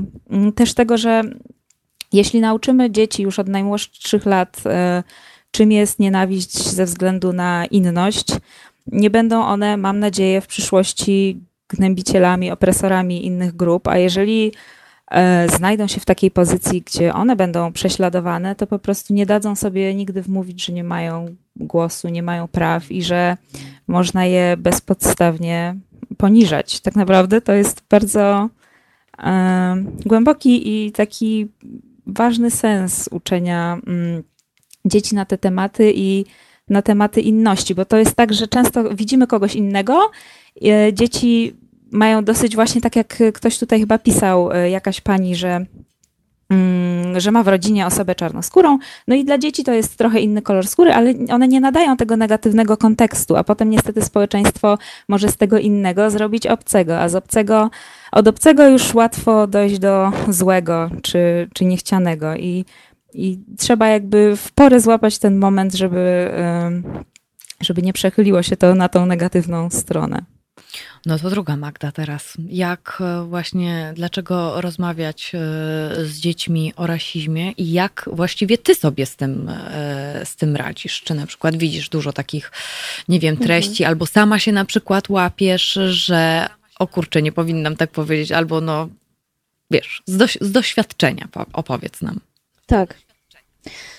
Tak, tak, no zdecydowanie ja się łapię cały czas na jakichś różnych rzeczach, które, które myślę, czy zrobię, czy powiem w, do moich dzieci, których później żałuję i uważam, że właśnie e, nie powinno tak być, więc wymaga to takiej dużo też samoświadomości i takiej czujności, tak, żeby jednak się sa, sobie samej przyglądać. Więc e, wszystko to, co Magda powiedziała, jakby podpisuje się dwoma, ob, obiema rękami pod tym. U, uważam, że tak naprawdę powinniśmy o tym rozmawiać, ponieważ te uprzedzenia, to co myślimy, bardzo łatwo może przekuć się, czy przekształcić się w działanie, tak? Czyli w dyskryminację. I to jest przede wszystkim dla mnie najważniejsze, że, że to co myślimy, ten nasz światopogląd, nasze, nasze poglądy, to jest coś, co nas bardzo mocno kształtuje i przekłada się na nasze zachowania. Natomiast jeśli chodzi o już o samą rozmowę z dziećmi, to ja właśnie cały czas trochę jakby, ponieważ moje dzieci są małe, moje dzieci są w wieku pięciu lat i siedmiu lat i trochę nawiązując do tego, co słuchaczka powiedziała, do tego komentarza, że ma w rodzinie czy wnuczkę sześcioletnią, która w ogóle nie zwraca uwagi na, na inny kolor skóry, więc nie ma tego tematu i wydaje mi się, że dzieci małe właśnie takie sześcioletnie, takie jak moje córki, to one jeszcze są w takiej trochę nieświadomości, to znaczy one, ponieważ ten temat się u nas nie pojawia, no bo nie, ja nie widzę, nie, my nie mamy kontaktu z osobami czarnoskórymi, więc one nie, nie widzą tej inności akurat w aspekcie innego koloru skóry, więc nie są jeszcze świadome, prawda, tego, że, że rzeczywiście taka dyskryminacja może mieć miejsce i ja trochę jako mama cały czas się trochę tak biję z myślami, kiedy będzie ten odpowiedni moment, żeby z nimi o tym porozmawiać, bo na razie wydaje mi się, że one są właśnie na tyle małe, no pięcio-sześciolatki, że dla nich to nie jest żaden problem. I trochę mam taką obawę, że jak ja już teraz jakby prewencyjnie zacznę im ten temat omawiać, prawda, i na przykład no, bazując na tym, co się dzieje na świecie, prawda, e, e, chciałabym, nie wiem, opowiedzieć im o tym, no to bym powiedziała, że słuchajcie, no są, są na świecie takie kraje, gdzie dochodzi do takich sytuacji, że ludzie siebie nawzajem na przykład nienawidzą ze względu na to, że inaczej wyglądają, że mają inny kolor skóry, czy, czy, czy jak w jakikolwiek inny sposób się różnią. E, no i to prowadzi do tego, że ta nienawiść jest w nich aż tak silna, że potrafią nawet zrobić komuś krzywdę z tego powodu. I myślę sobie, że moje dzieci akurat jeszcze są troszkę za małe, żeby im o tym opowiadać i jakby w ogóle ich informować, że coś takiego jest, bo one na, na razie nie wiedzą, że to jest, prawda, że jest takie coś. Więc ym, ja się tak trochę z tym mierzę jako mama, myśląc o tym, że właśnie są trochę za małe i na razie nie, ym, nie są świadome tych mechanizmów, natomiast myślę, że na pewno przyjdzie taki moment, kiedy przyjdą z jakimś pytaniem albo z jakimś komentarzem, że coś gdzieś usłyszały i ja uznam, że to jest absolutnie nie okej, żeby takie rzeczy mówić czy uważać i będę z nimi o tym rozmawiać. Czyli na razie mam taką trochę strategię, że działam trochę w reakcji na ich jakieś zachowania czy ich poglądy, które ewentualnie mogą przynieść z przedszkola czy z, czy z kontaktów z rówieśnikami. I tutaj no ja tego mojego bloga piszę w kontekście stereotypów płci i tutaj dużo się dzieje, tak? Bo dzieciaki rzeczywiście przychodzą i, i mówią różne rzeczy a propos dziewczynek, a propos chłopców i, i to jest temat zdecydowanie jakoś bardziej żywy, przynajmniej na tym etapie rozwoju moich dzieci. Natomiast myślę, że no rozmowa o rasizmie z dziećmi już starszymi to jak najbardziej jest na miejscu, też proaktywnie od rodziców, którzy na przykład, nie wiem, oglądając teraz wiadomości, mogą komentować i rozmawiać z dziećmi starszymi. No to słuchaj, w takim wypadku, bo to akurat chciałam też do tego, do tego przejść koniecznie, jakby do, do treści, do treści strony projektu Jak wychowywać dziewczynki, bo rasizm to nie są jedy, to nie jest jedyna rzecz, jaką przekazujemy dzieciom nieświadomie bądź świadomie, bo myślę sobie właśnie a propos tych takich stereotypów na linii wychowania chłopców, dziewczynek, stereotypów związanymi z płcią. Powiedz, jak bardzo ważne jest, żeby nie budować tych stereotypów i kto jest właściwie w gorszej sytuacji, dziewczynki czy chłopcy? No myślę, że trudno powiedzieć tak naprawdę, czy dziewczynki, czy chłopcy, bo to wszystko pewnie zależy bardzo indywidualnie od tego, jakie dziecko ma środowisko, prawda, i z, jak jest kształtowane. My sobie mówimy tutaj na naszym blogu właśnie o wychowywaniu dziewczynek, ponieważ ja no tak personalnie tym tematem jestem zainteresowana, bo jestem mamą dwóch córek, ale zaczynając mój blog byłam trochę w, taki, w takim punkcie, że myślałam sobie właśnie, że dziewczynki są taką trochę jakby ważniejszą grupą, może mocniej dotkniętą stereotypowym podejściem. Natomiast ta moja droga prowadzenia bloga i, i właśnie czytania, edukowania siebie trwa już trzy lata. I teraz muszę powiedzieć, że wydaje mi się, że to, że to jest jakby roz, te stereotypy rozkładają się na równi. One po prostu dotyczą innych sfer, e, innych aspektów, ale wydaje mi się, że tak samo jak i dziewczynki, tak samo chłopcy też podlegają bardzo wielu stereotypowym przekonaniom i są one dla nich tak samo krzywdzące. Więc wydaje mi się, że nie można powiedzieć, jakoś wyróżnić tutaj, że dziewczynki mają gorzej, czy chłopcy mają gorzej, tylko po prostu powinniśmy tutaj mówić o wychowywaniu dzieci bez stereotypów, a nie konkretnie jakiejś płci. I nie wiem, czy chcesz przejść już może do rozmowy o tym, w jaki sposób wychowujemy właśnie i dziewczynki, i chłopców. Mogłabym opowiedzieć o tym, oczywiście, jakie właśnie te oczywiście. aspekty dotyczą obu płci. Po, mhm. Powiedzmy to, bo, no to, właśnie, warte, to, może bo to jest od... warte zawsze odnotowania, jak, jak to wygląda, bo tak sobie mówimy stereotypy płci, dziewczynki, chłopcy, ale właściwie o co dokładnie chodzi? No właśnie, więc chodzi o to, że my po prostu traktujemy inaczej dzieci ze względu na płeć i co ciekawe, to się, to się po prostu dzieje od razu, nawet jeszcze jak mama jest w ciąży, to bardzo często pierwszym pytaniem, jakie słyszy, to, to jest właśnie jaka będzie płeć, co już jest takim sygnałem, że rzeczywiście bardzo mocno się do, te, do tej płci przywiązujemy. Ja na przykład u siebie w rodzinie miałam takie doświadczenie, że, że moja kuzynka, będąc w ciąży, nie chciała znać płci dziecka i pamiętam, że było to bardzo w ogóle takie rewolucyjne i wszyscy się dziwili, że jak to w ogóle nie chcesz znać płci, no i ona tak odpowiadała, że no tak, w zasadzie dla mnie to nie jest, to nie ma znaczenia, ja chcę, żeby dziecko było zdrowe, ale czy to będzie chłopiec czy dziewczynka, okaże się, zobaczymy, nie muszę tego wiedzieć wcześniej.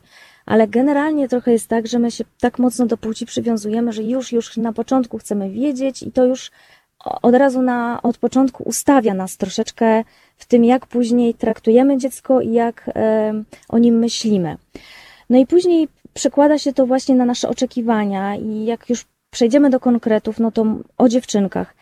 E, oczekujemy, żeby były bardziej grzeczne niż chłopcy, bardziej takie spokojne, mniej rozbiegane, mniej głośne, takie jakby bardziej stonowane. Natomiast chłopcom pozwalamy na więcej, prawda, szaleństwa, jakiejś takiej czasem agresji, czy zaczepiania innych dzieci. Bardzo często usprawiedliwiamy takie zachowania, mówiąc, że a, to, to są przecież chłopcy, oni już tacy są, oni tak mają. No i bardzo często robiąc to nie reagujemy też na zachowania, które mm, są po prostu nie w porządku wobec innych dzieci. I w tym też dziewczynek. Jest na przykład nawet takie powiedzenie, kto się czubi, ten się lubi, prawda? Albo mówimy dziewczynkom czasami, że o, on cię zaczepia, bo cię lubi, bo mu się podobasz. Hmm. E, no i czego takie komunikaty uczą e, później? No chłopców to, że, że, że taki sposób e, okazywania atencji dziewczynkom jest akceptowany, tak? Czy jakieś zaczepianie, nie wiem, popychanie, e, nie wiem, klepanie na przykład po pupie, prawda? Czy tego typu rzeczy. E, a dziewczynkom, co takie, komuni- co takie komunikaty mówią? No, że nie powinny na to reagować, tak? Nawet gdy takie zachowanie narusza ich granice. No bo to jest taki ogólnie akceptowany sposób okazywania atencji czy lubienia się wzajemnego. Dużym tematem są też na przykład zabawki, ponieważ chłopcom częściej oferujemy klocki, puzzle i takie inne zabawy, które rozwijają bardzo potrzebne choćby w matematyce, zdolności przestrzenne, a dziewczynkom częściej kupujemy lalki, pluszaki, jakieś takie zestawy sprzątające czy inne, które przygotowują je do roli przyszłej mamy czy przyszłej pani, która zajmuje się domem, tak? I, i no, kobiety jako tej strażniczki domowego ogniska. I bardzo często to robimy nieświadomie, nawet jak kupujemy prezent, prawda? Idziemy na urodziny, to idziemy do sklepu i co? I mamy podział na e, zabawki dla chłopców i zabawki dla dziewczynek. I to, to jest bardzo ciekawa obserwacja, żeby pójść do sklepu i zobaczyć właśnie, jak bardzo te dwie półki się różnią od siebie. I jak spojrzymy na to tak globalnie właśnie od, na temat tego, czego te zabawki dzieci uczą i do jakich ról je przygotowują, to to są po prostu dwa różne światy, jakbyśmy byli na dwóch różnych planetach. Tutaj, tutaj a propos takim... zabawek, tutaj, tutaj ci przerwę, a propos zabawek właśnie przypomniała mi się taka sytuacja, mam tak. kolegę, którego serdecznie pozdrawiam, Tomka, on ma córkę, pięcioletnią już i syn mu się całkiem niedawno urodził, no i on, no, no sytuacja wygląda tak, że jakby teraz no już jest, no, no, no, no duży jest, a w czasach, kiedy się wychowywał jednak dostępu do klocków Lego jako tako nie było, więc Więc on trochę ze swoją córką funkcjonuje na takiej zasadzie, jakby to był może, może to pewnie źle zabrzmi, ale jak właśnie chłopiec. To znaczy pokazał jej klocki Lego i teraz jego córka uwielbia właśnie budować, tworzyć i tak dalej. A on przy okazji też się cieszy, bo ma takie jakby powrót ma do dzieciństwa. Więc to też trochę, to też pewnie, to też pewnie będzie miało jakiś wpływ na to. Natomiast ja wiem ze swojej historii, że miałam oczywiście lalki Barbie. Ona, lalkami Barbie to w ogóle mogłybyśmy gadać i gadać, jakie są krzywdzące. Później a propos chociażby tego, jak sobie wyobrażamy nasze ciało i jak to wszystko wygląda. Ale no mnie mama, ja tego nie pamiętam oczywiście, ale mnie mama przypominała, że ja na przykład topiłam lalki Barbie. No, no nie powinnam tak robić jako dziewczynka właściwie. To tak a propos, to tak, tak, tak, tak, tak. Lalki Barbie nie były były dla mnie atrakcyjną zabawką jako tako. Ale samochodziki też chyba jakoś nie no bardzo. Ja to byłam raczej, pluszaki mi się bardzo podobały i chyba to też wynika z tego, że bardzo lubię zwierzęta teraz, więc, więc o, teraz sobie tak pomyślałam, że to mogło mieć ogromny wpływ, że wolałam akurat właśnie maskotki niż, niż właśnie lalki czy samochodziki. Hmm, hmm. No proszę, no proszę, ile to się tak, można o no sobie dowiedzieć. No właśnie, ale to, co tutaj trzeba chyba podkreślić, to właśnie to, żeby, żeby rodzice po prostu nie ograniczali dzieciom tego wyboru, tak? Czyli na, nam tutaj nie chodzi o to, żeby przekonywać na siłę rodziców, że, że na przykład chłopiec ma się bawić lalkami, prawda? Bo, bo, bo to nie o to chodzi. Chodzi tylko o to, żeby nie ograniczać dzieciom wyboru, czyli nie, nie robić takiej selekcji po prostu i oferować tylko i wyłącznie samochody chłopcom, a dziewczynkom właśnie lalki, tylko po prostu podsuwać różne inne y, zabawki i pomoce, które, y, po które dziecko po prostu będzie miało szansę sięgnąć, tak? Bo jeżeli za, ograniczamy ten wybór, to tworzymy jakiś świat dla tego dziecka, prawda? To jest to, czym możesz się bawić. Tym samym to jest to, czego się możesz nauczyć. Więc jeżeli ograniczamy ten wybór, no to wtedy już od początku no, w jakiś ograniczający sposób kształtujemy dzieci. Ale to, co chciałabym jeszcze dodać, to jest duży temat, który też u chłopców jest ciekawy, czyli temat związany z emocjami. Bo tutaj też mamy taką trochę różnicę w, w tym, jakie emocje akceptujemy u chłopców, a jakie u dziewczynek. Jeśli mówimy o dziewczynkach, to bardzo często są one warunkowane na lęk. Uważamy, że, że dziewczynki są delikatne, właśnie lękliwe i, i tak wydaje nam się to normalne, że się boją wielu rzeczy, więc powoduje to bardziej, że jesteśmy bardziej zachowawczy wobec dziewczynek i nie skłaniamy ich, ich do ryzyka, do wychodzenia poza jakiś, jakąś tam swoją strefę komfortu. Mniej właśnie motywujemy je do tego, żeby się przełamywały i pokonywały jakieś swoje ograniczenia, a z kolei nie akceptujemy u dziewczynek wyrażenia złości. Jest nawet takie powiedzonko, złość piękności szkodzi, prawda? No tak Albo jest. Mówimy, że no taka ładna jesteś dziewczynka, a, a tak jak ty wyglądasz, jak ty się tak złościsz. No i to jest po prostu taka, taka naprawdę niebezpieczna tutaj rzecz, bo to powoduje, że ta ta złość jest jakoś tam przez dziewczynki wypierana, tak? I złość i inne trudne uczucia, które przecież są i dziewczynki je doświadczają i one nie znikają, prawda? Bo ktoś im powie, że brzydko wyglądasz, jak się złościsz. Więc dziewczynki uczą się, że po prostu okazywanie tej złości w jakimś momencie no jest, nie, nie jest akceptowane, więc po prostu przestają to robić. Natomiast u chłopców jest w ogóle y, zupełnie na odwrót. Tak jakby oni byli właśnie z tej innej planety, czyli akceptujemy u nich złość, wiemy, że mogą się wkurzyć, prawda, że mogą być agresywni, ale nie akceptujemy u nich lęku, tego, że się boją, że są, że mogą okazać jakąś słabość i mówimy no tak, im, że nie, nie mogą, chłopaki synkiem, nie płaczą, nie przecież, masz się tak? jak baba. Tak, chłopaki nie płaczą. No i trochę jest później tak, że, że jakby te obie płcie zaczynają funkcjonować jakby na dwóch biegunach, tak? Jedne mogą się bać, nie mogą się złościć, chłopaki się mogą złościć, nie mogą się bać.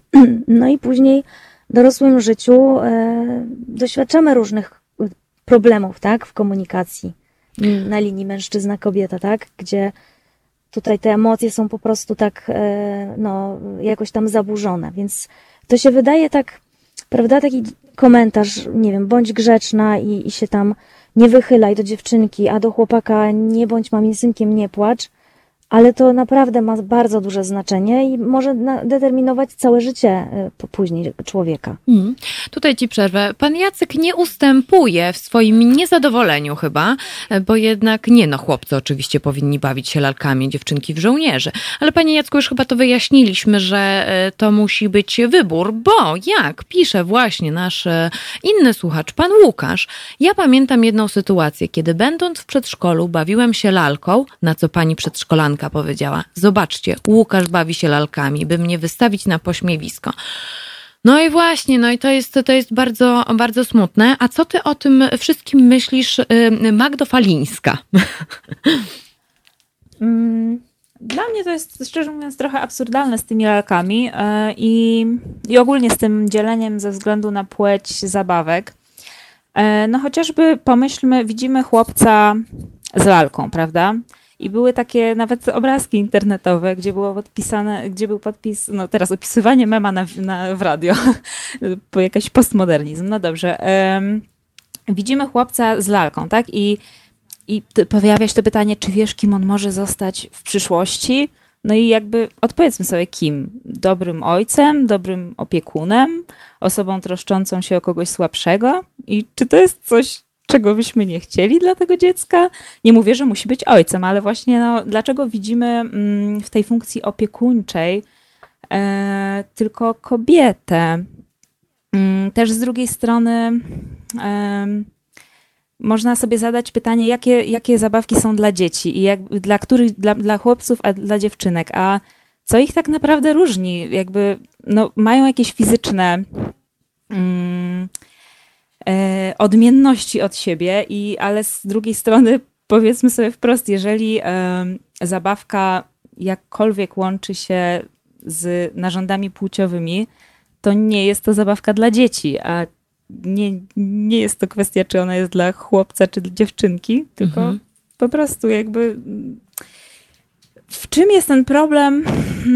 Wydaje mi się, że w tym, że właśnie w tych przypisanych nam rolach, że chłopiec ma być silny, więc musi się bawić, już mu od dziecka musi być szkolony do mhm. bycia żołnierzem. Dziewczynka ma być opiekunką, więc musi się y, zajmować lalkami, ewentualnie zwierzątkami.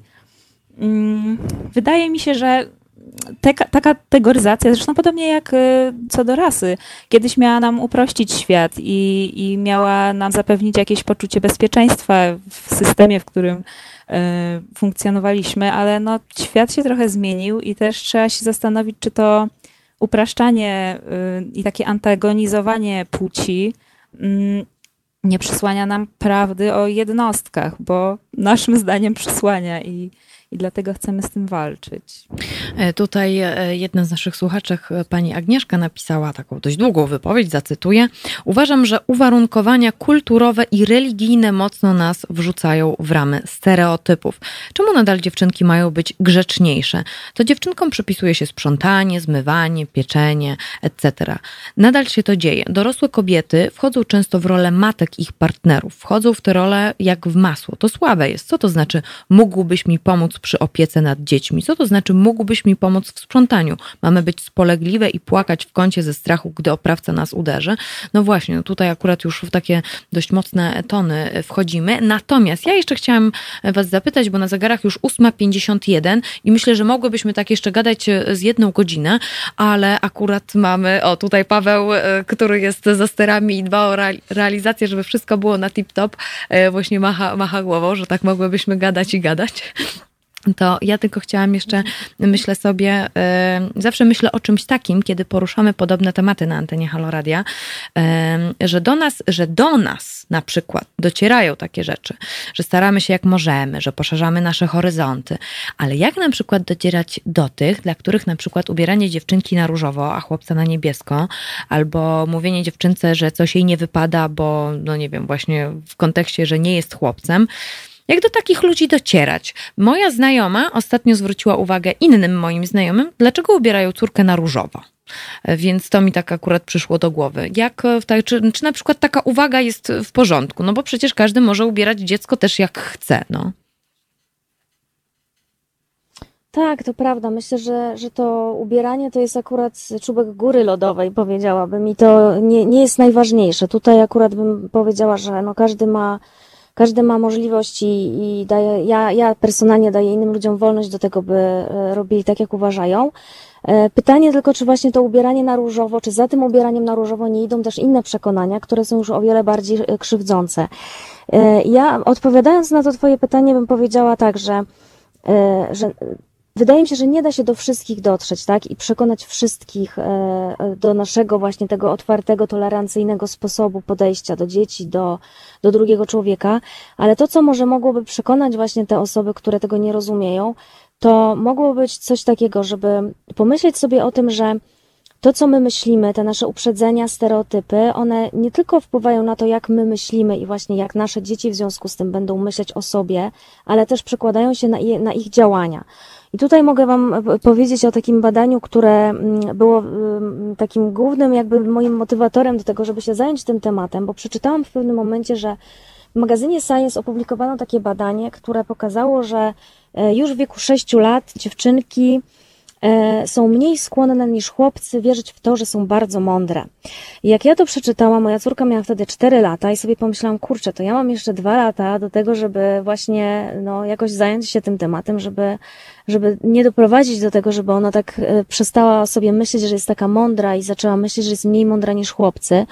I to, co w tym badaniu jest ciekawe, to to, że udowodniono w nim również, że to przekonanie właśnie dziewczynek o tym, że one są mniej mądre od chłopców, przekłada się właśnie na ich działanie, czyli zaproponowano tym dziewczynkom, które brały udział w tym badaniu, udział w, takim, w takiej grze, w jakiejś aktywności, którą przedstawiono im, że to jest taka zabawa dla bardzo mądrych dzieci. I zapytano te dziewczynki, czy one chcą wziąć w niej udział. No i okazało się, że te, które właśnie w tej pierwszej fazie badania u, uważały się za mniej mądre od chłopców, odmówiły udziału w tej zabawie. No i to jakby pokazuje, że, że to, co dzieci o sobie wiedzą, czy to, w co wierzą, od razu przekłada się też na ich aktywności i na ich działania. No i to jest dla mnie jakby taki argument koronny, tak, że, że, że jeżeli my rzeczywiście wiemy, że jeżeli dziewczynka myśli o sobie, że ona jest mniej mądra niż chłopiec albo, nie wiem, mniej zdolna na przykład z matematyki, to to jej przekonanie wpływa na jej wybory, tak, i to, że ona później na przykład pójdzie na studia humanistyczne, mimo że jakby obiektywnie rzecz biorąc miałaby predyspozycje, prawda, no do jakichś przedmiotów ścisłych, ale to, że ona wierzy w to, że ona nie ma tych predyspozycji, powoduje, że ona nie pójdzie na te studia ścisłe. I w tym momencie ona jakby modyfikuje jakiś taki swój potencjał, powiedzmy, który ma, albo nie rozwija w ogóle tego potencjału w tą stronę, w którą, w którą on by mógł pójść. No i to pokazuje właśnie, jak bardzo ograniczająca jest moc stereotypów, że nie, to nie chodzi tylko o to, jak myślimy o sobie, ale też co robimy z tym myśleniem. I wydaje mi się, że to jest coś, co mogłoby przekonywać te osoby nieprzekonane, które uważają, że to nie ma znaczenia. To też taką można autorefleksję po prostu na, na swój temat przeprowadzić, jak często właśnie to, co o sobie myśleliśmy, albo co, nie wiem, ktoś nam powiedział na przykład w szkole, prawda? Czasami mamy takie doświadczenia z pedagogami, że mamy jakieś super fajne doświadczenie z jakimś nauczycielem, który nas bardzo mocno zmotywował albo jakoś podbił, prawda? Ja w jakąś super fajną stronę, a czasami, no nie wiem, jakiś jeden komentarz jakiejś ważnej dla nas osoby zdołuje nas i nas po prostu, prawda, przekieruje w zupełnie inne tory. I to potrafi naprawdę zdeterminować w ogóle ścieżkę życiową, tak? Edukacyjną czy jakąkolwiek inną. Więc to naprawdę jest hmm. bardzo takie dla mnie wartościowe i też ja jako mama czuję taką dużą odpowiedzialność w tym, jak postępuję z dziećmi, tak? Bo wiem, że mam no, naprawdę duży wpływ na to, jak, jak ich życie może wyglądać. Na zegarach ósma pięćdziesiąt sześć jeszcze Magdo Falińska tym razem. Czy jeszcze chciałabyś coś dorzucić na, na sam koniec? Hmm, Magda chyba wszystko świetnie podsumowała. Może, może to, że a propos i rasizmu, i płci, chciałabym jakby dać do myślenia i sobie tym projektem, i wam, że te, ten świat, w którym żyjemy, jakby nie do końca został z nami uzgodniony. Dostaliśmy od poprzednich pokoleń pewną receptę na życie, na to, jak mamy postrzegać chłopców, dziewczynki, osoby czarne, białe, ale trzeba zdać sobie sprawę z tego, że my możemy sami yy, napisać sobie swoje własne mm, zasady i postępować według nich, a nie ślepo przyjmować to, co, e, co było przed nami. I to jest bardzo fajna myśl na koniec tej naszej dyskusji. Bardzo, bardzo wam dziękuję. Moimi gościniami i państwa gościniami Magda Korczyńska i Magda Falińska, autorki projektu Jak wychowywać dziewczynki. Bardzo, bardzo wam dziękuję za tę wspólną godzinę. Dziękujemy, Dziękujemy bardzo. bardzo. To teraz ja zostawiam państwa z Kobranocką i Kocham cię jak Irlandię. Natomiast przenosimy się teraz trochę w kosmos, bo już za chwilę z nami na łączach Kamil Muzyka, specjalista do spraw prawa kosmicznego, który opowie nam, dlaczego wydarzenie z zeszłej soboty, czyli lot w kosmos, misja NASA i SpaceX, są tak ważne dla tej takiego dla historii lotów w kosmos. O tym sobie zaraz powiemy za moment. No i o, oczywiście o świętym oburzeniu, bo to jest zawsze najciekawsze, więc proszę się nie rozłączać, proszę ze mną być. Ja jestem z państwem do godziny dziesiątej i państwo ze mną również. No to co? No to ta Kobranocka.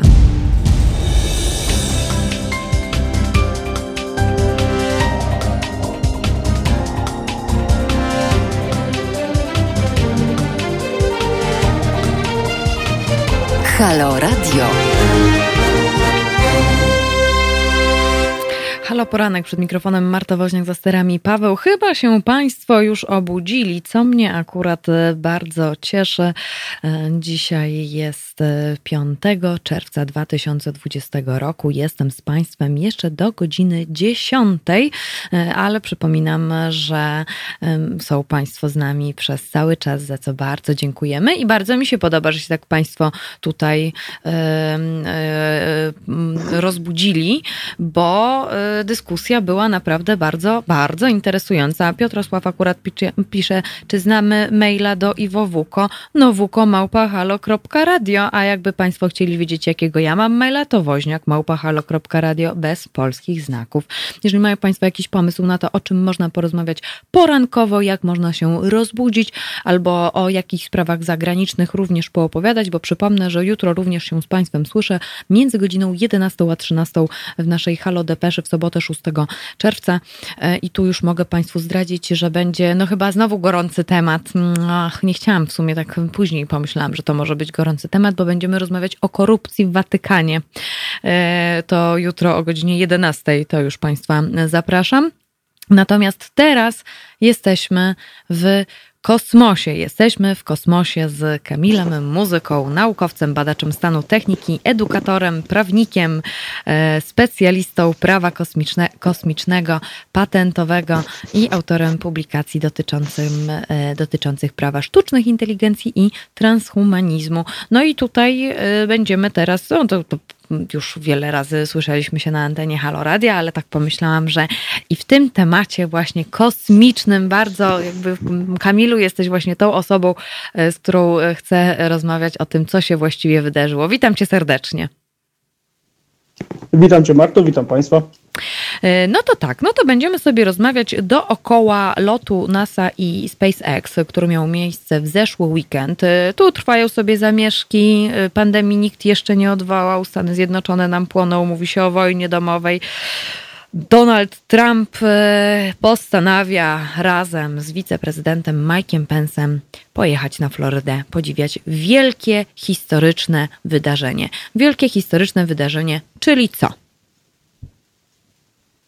Czyli no pierwszy od dłuższego czasu, czyli prawie dziesięciu lat, no tak, tak prawie dziesięciu lat, lot załogowy z terytoriów Stanów Zjednoczonych i to jeszcze z tego samego miejsca startowego, skąd startowało właśnie startowała załoga Apollo jedenaście, czyli właśnie tego historycznego lotu na Księżyc.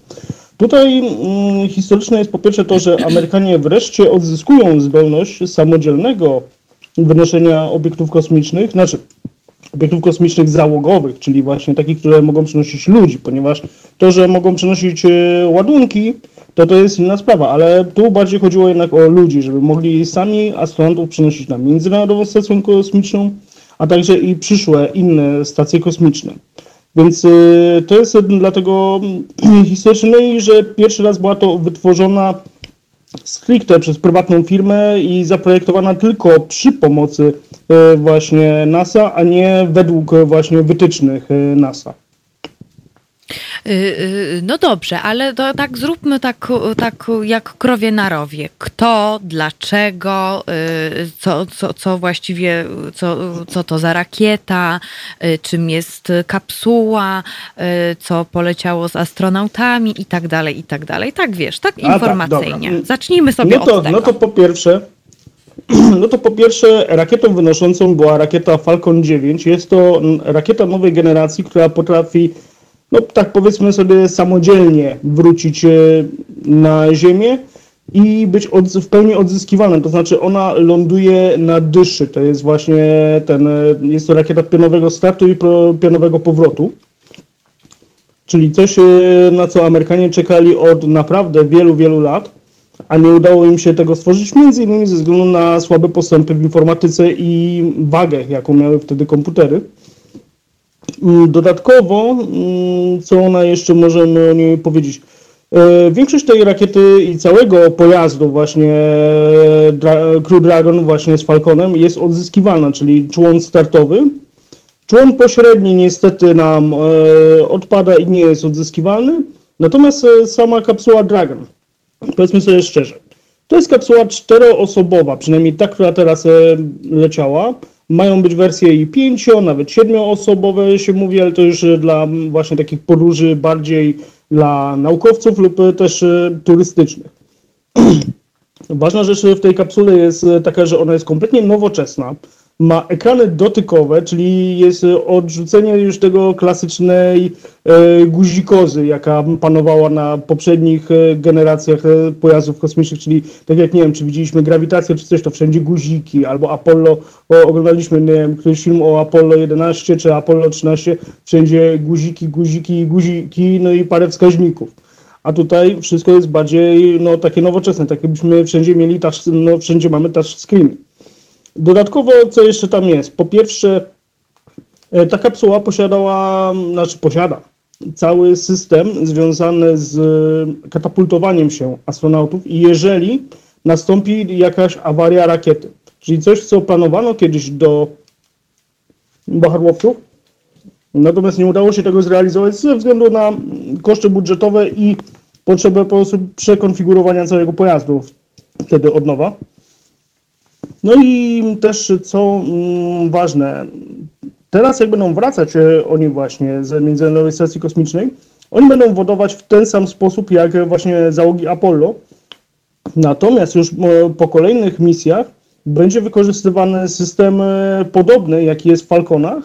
Tutaj będą akurat, to są właśnie silniki Super Draco, czyli też będzie lądował na dyszach, to znaczy będzie tak jak się w starych tych filmach czy serialach science fiction, gdzie statek ląduje właśnie używając swoich dyszy, czy to, nie wiem, był nawet Niezwyciężony Lema, czy to już wszystkie Firefly'e, czy coś takiego. W ten sposób właśnie będą wracali ten jest to, powiedzmy, pewna innowacja i pozwala to na lepsze, i na lepsze, tańsze i bezpieczniejsze między innymi powroty. Natomiast teraz nie będą tego testować właśnie między innymi dlatego, że jest to z jednej strony historyczny lot, z drugiej strony nie chcą trochę doznać czegoś, co się nazywa raptownym fartubrakiem. A no i oczywiście trzeba pamiętać o dwóch rzeczach. Tak jak wspomniałeś, co było na pokładzie. A na pokładzie był taki yy, ni to smok, ni to dinozaur, który był właśnie cały taki piękny w, cy, w cekinach, który podróżował razem z astronautami. Yy, na, tak co się pięknie mienił i w ogóle to akurat jak oglądałam, yy, bo oglądałam transmisję na żywo, bo tam mi było w tej kapsule i tak dalej, to tak patrzę, że na jednym z foteli coś takiego dziwnego jest. Przewinęłam i patrzę, że ach, świetnie, wzięli sobie smoka kolorowego właśnie, żeby podkreślić dragona, ale później jak doczytywałam, no to, że o, dinozaur, dinozaur, ale to na sto procent był jakiś smok, według mnie. Dokładnie, to jest smokowate. Zresztą nie chcę tutaj wprowadzać nikogo w błąd, ale pamiętam, Pamiętam, że, by, że była właśnie historia z żoną z któregoś z tych astronautów, ponieważ jakby to powiedzieć, nie jest tajemnicą w środowisku astronautycznym, że jeżeli jesteś astronautą, to często poślubisz kogoś, kto jest albo ze środowiska kosmicznego, czyli nauk kosmicznych, inżynierów, lub nawet sam był astronautą, astronautką, kosmonautą. No i tutaj właśnie obydwaj, i Binken, i właśnie i Hurley, obydwaj są też mężami astronautek. I z tego co pamiętam, że właśnie żona jednego z nich kiedyś dla swojej córki z jakichś tam materiałów, które im zostały, z jakichś, nie to opakowań, jakichś właśnie tkanin, co im zostały na pokładzie, to uszyła dla swojego dziecka takiego właśnie, ten takiego patchworkowego dinozaura, hmm. którego potem, z którym potem wróciła na Ziemię. Słuchaj, tutaj jest właściwie pytanie do ciebie, bo ty się na tym znasz. Nasz słuchacz Wolf pyta, jak długo kapsuła może podtrzymywać życie? Ojej, oni tam mieli na, co pamiętam, kilka dni ewentualnych zapasów, natomiast mogą sporo dłużej przebywać, jeżeli są na Międzynarodowej Stacji Kosmicznej. Dokładnych specyfikacji musiałbym tutaj przejrzeć, bo nie patrzyłem dokładnie, ile może podtrzymać, a natomiast może podtrzymać trochę dłużej niż poprzednie generacje, między innymi dlatego, że są, jest to nowszy design i używa trochę już też lepszych systemów, bo trzeba pamiętać, że kapsuły takie jak Sojuz, one są naprawdę leciwe, mimo że były modernizowane, to jednak to jest stara, leciwa technologia, ponieważ no, jakby to powiedzieć, też yy, agencje kosmiczne nie lubią ryzyka. Trzeba o tym też pamiętać, że teoretycznie nam się kojarzą z ryzyka, ryzykiem, innowacyjnością, ale jeżeli coś mają, ma być wykonane, to lepiej, żeby było bez ryzyka, bez jakiejś nowatorszczyzny, bo niestety, ale jak nowatorszczyzna się nie sprawdzi, to może się okazać, że cała misja ten się nie uda. Co się często zdarzało jednak już nawet, znaczy na szczęście w robotycznych misjach, w załogowych misjach na szczęście nie mieliśmy aż tylu wypadków, żeby nowoczesna technologia po prostu zawiodła tylko dlatego, że po prostu ktoś czegoś nie sprawdził, aczkolwiek też mieliśmy przykrą historię właśnie z Apollo trzynaście, gdzie też teoretycznie właśnie to wszystko już było sprawdzone, a tu jedna jak mieli powa- poważną awarię, eksplozję i musieli sobie chłopaki poradzić. No tak, to ja bym chciała jeszcze wrócić do tej historyczności. Może coś was nie słyszę? Ojej, a, a może a teraz? Halo? Halo, halo. O nie, o nie, chochliki. Mm, Czy nie to mogę ten dinozauro smok? Tutaj usłyszeć. Hm. Coś nas rozłączyło. No to zrobimy inaczej. Halo słuchacze, proszę się nie martwić. Zaraz do naszej rozmowy już bez dinozauru smoka, chociaż tutaj Piotrosław wskazuje, jak smokowate, jak nie ma skrzydeł. No, no, no, no dobrze, no to niech będzie dinozaur. No ale ach, już tam. W każdym razie, w każdym razie słyszymy się za moment i do naszej rozmowy wrócimy, bo ja jeszcze chciałabym podkreślać, dlaczego to jest taki historyczny lot. Słyszymy się, proszę Państwa, już za moment, natomiast teraz w Państwa i moich uszach Soundgarden, Black Hole Sun.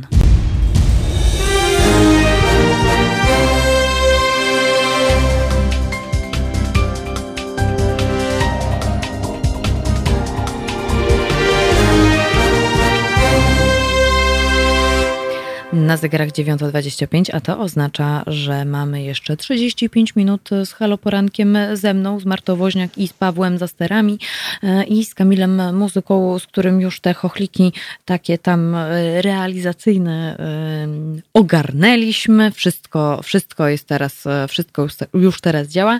Ale Kamilu, powiedz jeszcze raz, bo ja sobie tak myślę o tym, że o, historyczne wydarzenie, historyczne wydarzenie, tutaj administracja administrator NASA podkreślał cały czas, że, e, że właśnie ostatnim razem Amerykanie polecieli w kosmos dziewięć lat temu. Podkreślano, że ten lot kapsuły Dragon to z amerykańskiej ziemi i ja sobie myślę i tyle?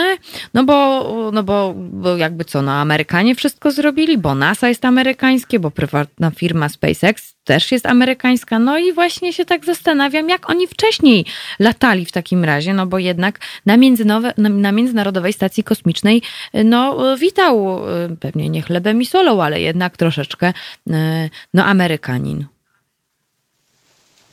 No oni latali niestety Sojuzami, a Sojuzy niestety, jak to powiedziałem, to już jest dosyć przestarzała technologia. I też wychodziły pewne właśnie rzeczy związane z tym, że była mała awaria jednego z ostatnich sojuzów, więc Amerykanie musieli trochę przyspieszyć kwestię tego, czy, czym będą wracać ogólnie lub czym będą wysyłać ludzi na stację kosmiczną. Oczywiście też jest kwestia związana z tym, że każdy, każdy kraj chce mieć jednak tą niezależność kosmiczną. Powiedzmy tak, jak często w Polsce się mówi, a kiedy w Polsce port kosmiczny, kiedy w Polsce, e, kiedy Polacy na Księżycu, kiedy p- polskie loty wahadłowe. Oczywiście to jest e, pewna sprawa związana z tym, że loty załogowe najbardziej przykuwają wzrok, ponieważ e, my z astronautami jednak dzielimy pewno, pewne człowieczeństwo i no, w naszej kulturze często astronauta to był taki bohater. Powiedzmy, że dużo ludzi chciało być astronautami lub przynajmniej ich podziwiało. Natomiast jeżeli byśmy mówili tylko o robotach, takich jak na przykład pojazdy Voyager czy ta misja Insight, no to tylko część ludzi, naprawdę taka mała część, będzie chciała się identyfikować z, z tym, że ja też chcę być takim robotem. A z byciem astronautą, astronautką to jest jednak no, trochę co innego. Między innymi to też jest historyczna chwila, ponieważ to buduje im cały projekt, znaczy całą podwalinę do projektu właśnie Artemis, czyli tego powrotu na Księżyc z pierwszą kobietą na Księżycu, między innymi. Aczkolwiek Artemis jest jeszcze trochę większa sprawa, jednak tak, to jest historyczne dlatego, że to przybliża jednak ten kosmos ludziom, ponieważ dzięki temu będzie można, ten więcej ludzi będzie mogło zbudować też taką kosmiczną perspektywę, tak jak podróżując, budujemy sobie inną perspektywę niż jakbyśmy czytali książki podróżnicze. Słuchaj Kamilu, mamy telefon od słuchaczki. Halo, halo, słyszymy się? Halo, halo, słyszymy się, dzień dobry. Dzień dobry, jak ma Pani na imię? E, mam na imię Anna, Ania. Dzień dobry Pani e, Anna, witamy serdecznie. Dzień dobry. Dzień dobry. E, ponieważ pracuję w Centrum Astronautów, w Europejskim Centrum Astronautów, postanowiłam przyłączyć się do dyskusji i skomentować słowa Kamila, którego opinię bardzo cenię, aczkolwiek nie mogę się zgodzić z jednym faktem, który powiedział Kamil, natomiast mianowicie to, że niestety nasi astronauci do tej pory latali z nieznanymi, to nie tylko Amerykanie, ale również Rosjanie, Europejczycy, Kanadyjczycy, Japończycy. To jest oczywiście jest technologią, która została była rozwijana przez wiele lat, od początku w zasadzie lotów w kosmos. Natomiast jest to do tej pory technologia najbezpieczniejsza, którą lataliśmy. Niepodtrzymywalna, zgadzam się.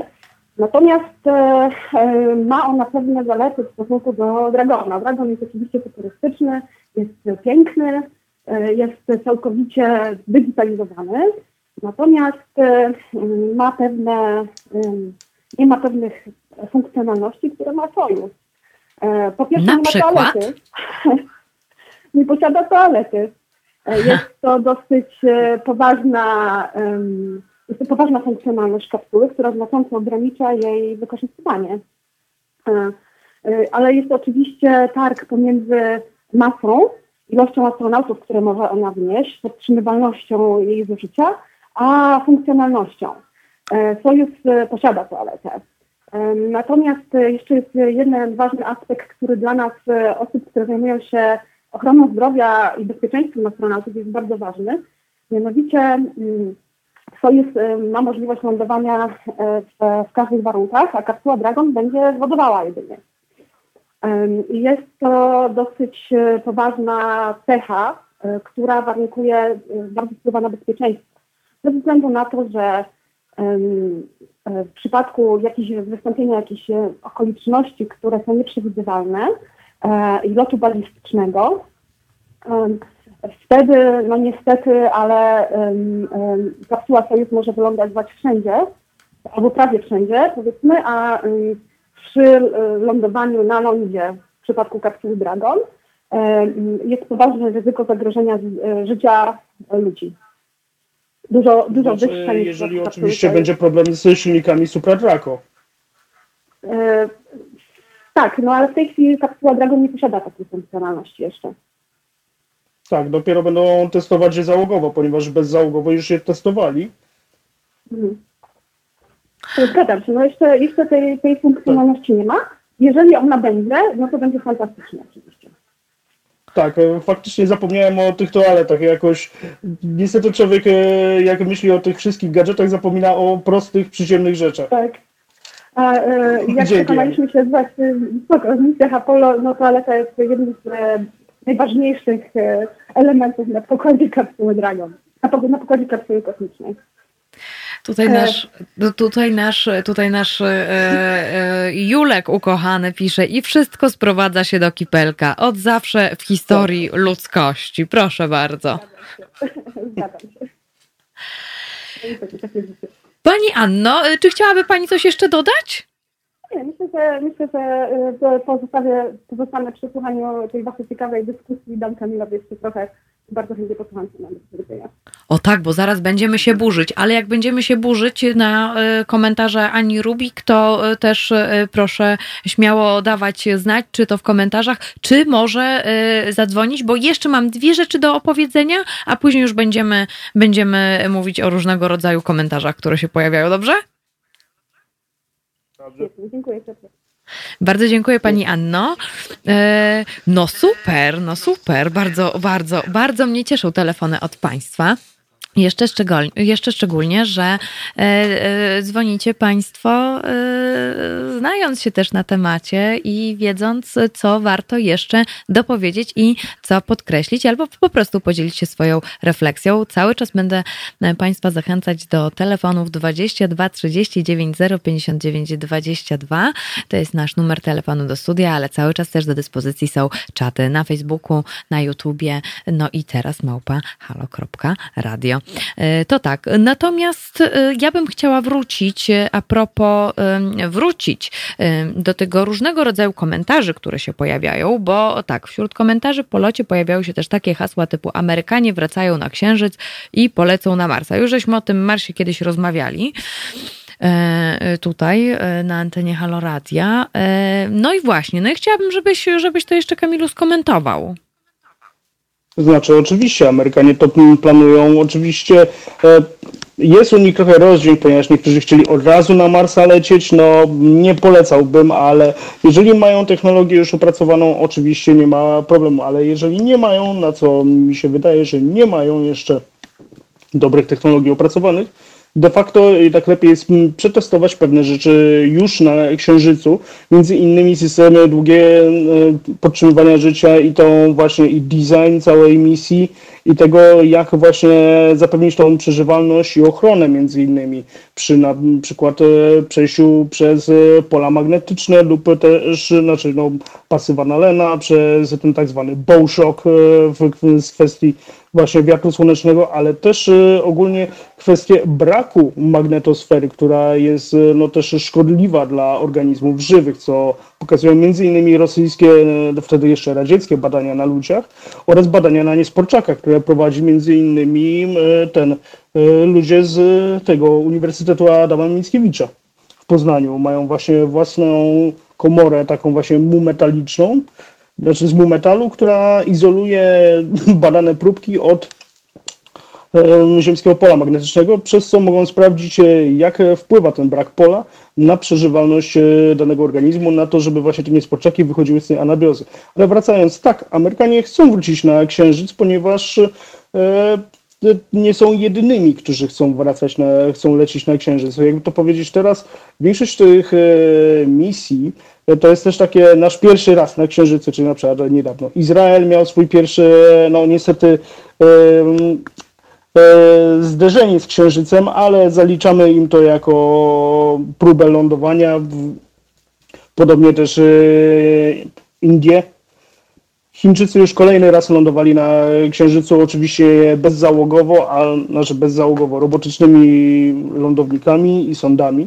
No i jakby to powiedzieć teraz, to wszystko zaczyna jednak już powoli wchodzić w tematy i nauki, i uprzemysłowienia.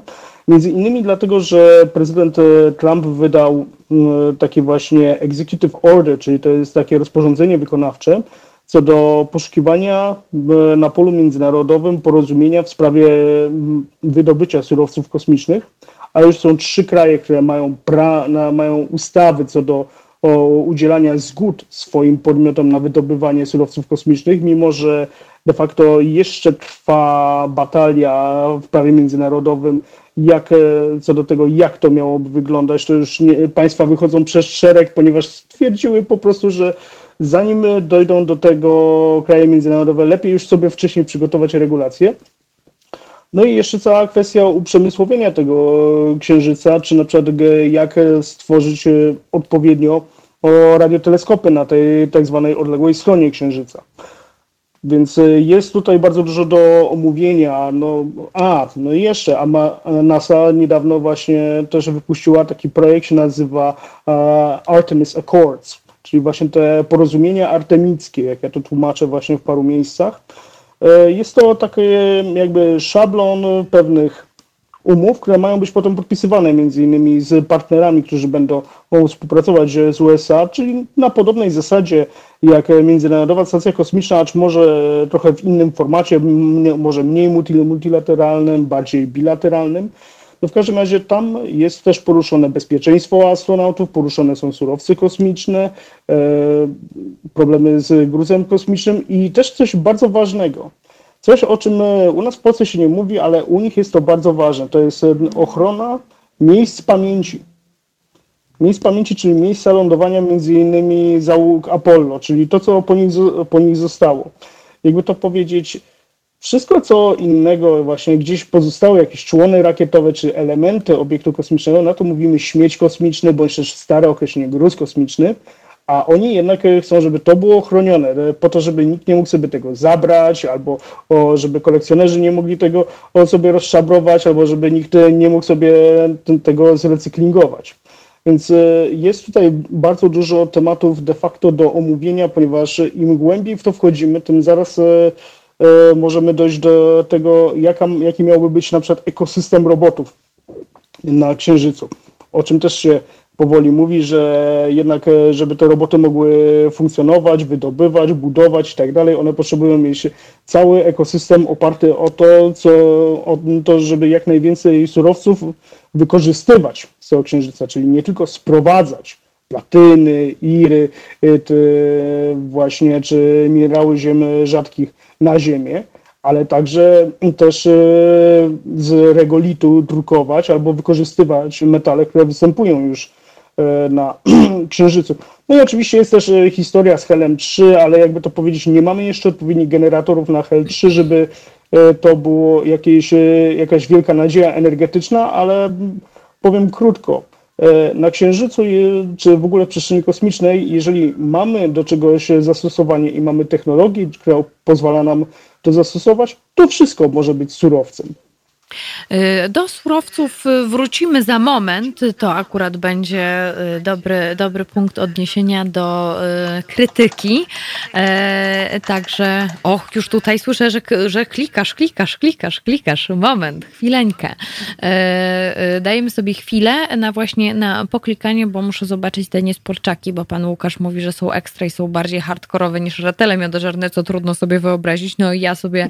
Nie no, najbardziej hardkorowy jest jednak ratel miodożerny, więc zaraz, zaraz też sobie poklikam i sprawdzę niesporczaki. Natomiast my państwa zostawiamy z obywatelem G C e, i klikamy, żeby państwo korzystali jak najbardziej do godziny dziesiątej. Na zegarach dziewiąta czterdzieści, a teraz Obywatel G C.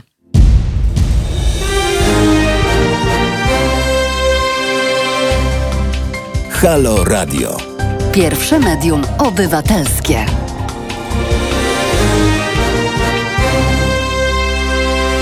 Proszę państwa, okazuje się, że mamy dwa kolejne fantastyczne tematy na taką naszą kosmiczną godzinkę w haloporanku piątkowym, bo tutaj tak, już szykuje się temat o niesporczakach i o eksperymentach na nich, to jest jeden temat, a drugi temat właśnie teraz mi wpadł, kiedy pan Maciej zadał, o nie, niesporczak, teraz widać go, obrzydlistwo, strasznie brzydkie, strasznie to jest brzydkie, okropnie, to znaczy to wygląda jak taki, jak taki worek na śmieci trochę. Takie, no nie bardzo, nie, nie, nieładne. No ale no, kiedyś o niesporczakach sobie porozmawiamy. To państwu, to jest pierwszy temat, który państwu obiecuję. Drugi temat, to y, teraz zainspirował mnie pan Maciej, który właściwie ma do ciebie, Kamilu, pytanie, ale ja myślę, że moglibyśmy zrobić z tego w ogóle osobną, osobną, osobną rozmówkę. To znaczy pan Maciej pyta, yy, czy oglądałeś serial dokumentalno-fabularny Netflixa Mars? Jeśli tak, to co o nim sądzisz i o wizji kolonizacji i eksploatacji Marsa? I ja sobie teraz pomyślałam, że nie chciałabym odpowiadać teraz na to pytanie, panie Macieju, yy, dlatego, że myślę, że moglibyśmy sobie zrobić kiedyś taki przegląd Wygląd właśnie kina, seriali, jak wygląda, jak, jak to, co robią w filmach, ma się do tego, jak to wszystko wygląda w rzeczywistości. Kamilu, co ty myślisz? To jest bardzo dobry pomysł. No, tak, tak, bo ja pamiętam, kiedyś oglądałam Interstellar i y, mój kolega, który był zafascynowany kosmosem, to on mi mówił, to nie jest tak do końca, to też nie jest tak do końca, o, a to jest bardzo podobne i tam mi tłumaczy różne rzeczy i to w sumie pomyślałam, że to jest świetny pomysł na to, żebyśmy sobie porozmawiali. Ale teraz robimy, proszę państwa, awanturę. Awantura polega na tym, że, no dobra, zacznijmy od takiej, od takiej lżejszej trochę, bo, no, bo tak, bo tam pojawiły się trochę złośliwości, od Roskosmosu, że to, co tam robią sobie Amerykanie, to jest właściwie to, to no, że fajnie, fajnie, ale Donald Trump to właściwie histeryzuje i że w sumie żadne cudo, ten Falcon, te, ten Dragon i tak dalej, i tak dalej. Ale tak chyba nawet wyszło, że to, że prywatna firma SpaceX, to chyba Roskosmos też będzie miał z tego jakieś profity. Czy ja dobrze myślę, czy źle myślę? Znaczy, Roskosmos akurat patrzy na nie, na SpaceXa bardziej jako na konkurencję, nie mówiąc o tym, że Rosjanie lubią takie podjazdówki, to to jakby to powiedzieć, gdyby ktoś z NASA im przypomniał, przepraszamy, a kiedy dostaniemy w końcu na Międzynarodowej Stacji Kosmicznej ten moduł nauka, bo tak czekamy na niego i czekamy już kolejne lata, nie pamiętam ile to już lat będzie, ale to już chyba z naście lat dokładnie będzie, naście, jakoś tak, ale nie chcę teraz sklepać po internecie, ale to w każdym razie można sobie nawet poszukać, był taki moduł planowany do Międzynarodowej Stacji Kosmicznej Nauka i on nadal leży w hangarze. Nadal jakieś poprawki, nadal coś się... E, no może dlatego, że wahadłowce zostały uziemione i nie było jak przynosić już takich właśnie wielkich gabarytów, ale jakby to powiedzieć, no... Oni zawsze tak e, robią i zawsze tak e, mówią, to to niestety jest już, czy w polityce kosmicznej, czy technologii kosmicznej, to też trzeba pamiętać, że to są takie małe, no może nie końskie zaloty, ale to bardziej właśnie takie e, uszczypliwości, gdzie będziemy mówili, e, tam oni nic wielkiego nie zrobili, a no to jest zawsze, po, zawsze podszyte tym, że oby się nas nie spytali, co my zrobiliśmy. A. No dobra, ale tam złośliwości złośliwościami to jest nic w porównaniu z komentarzami innych. I tutaj mam na myśli Anię Rubik, modelkę, która stwierdziła, że cytuję, miliardy dolarów wydane po to tylko, żeby zadowolić ego. I wiem, że ty jesteś w kontrze do takiego myślenia, to teraz możesz się wytłumaczyć. Co ta Ania Rubik, to znaczy w ogóle, dlaczego to nie jest komentarz na miejscu i czy może być tak, że jednak to są miliardy dolarów wydane na ego? Bo ja sobie też tak troszeczkę na początku pomyślałam, że no tak, bawią się, bawią się, tyle pieniędzy, a tutaj pandemia, tutaj zamieszki, tutaj coś innego i tak dalej, i tak dalej, i tak dalej. Ale rozumiem twój punkt widzenia, ale chciałabym też, żebyś go zaprezentował. No, jakby to powiedzieć, że dla mnie osobiście, jeżeli by to była ich zabawa, to by sami sobie latali. Taki Musk to by sobie sam poleciał, na przykład wziął swoją ukochaną albo wziął swojego najnowszego syna, chociaż do końca nie wiemy, czy to jest w ogóle człowiek, tak patrząc po imieniu. No tak. Dokładnie nawet nie pamiętam, bo to był zlepek właśnie Elfickiego i nawiązania do lotnictwa. Jakieś chyba tak do X dwanaście szesnaście. Tak, Archangel, Archangel i tak parę innych rzeczy. Tak, nadal czekamy na oficjalne wyjaśnienie, jak się to czyta. Ale tak wracając poza takimi śmiechami, żartami. Tam polecili astronauci akurat, nie poleciał Elon Musk. Z drugiej strony też tak samo trzeba pamiętać, że przy locie Falcon Heavy, gdzie wystrzelił swoją Teslę, to też było dużo krytyki, że dlaczego nie wystrzelił ładunku naukowego. A problem był właśnie taki, że nie byli, że jeżeli by to eksplodowało, no to straciłby Teslę, no i rakiety.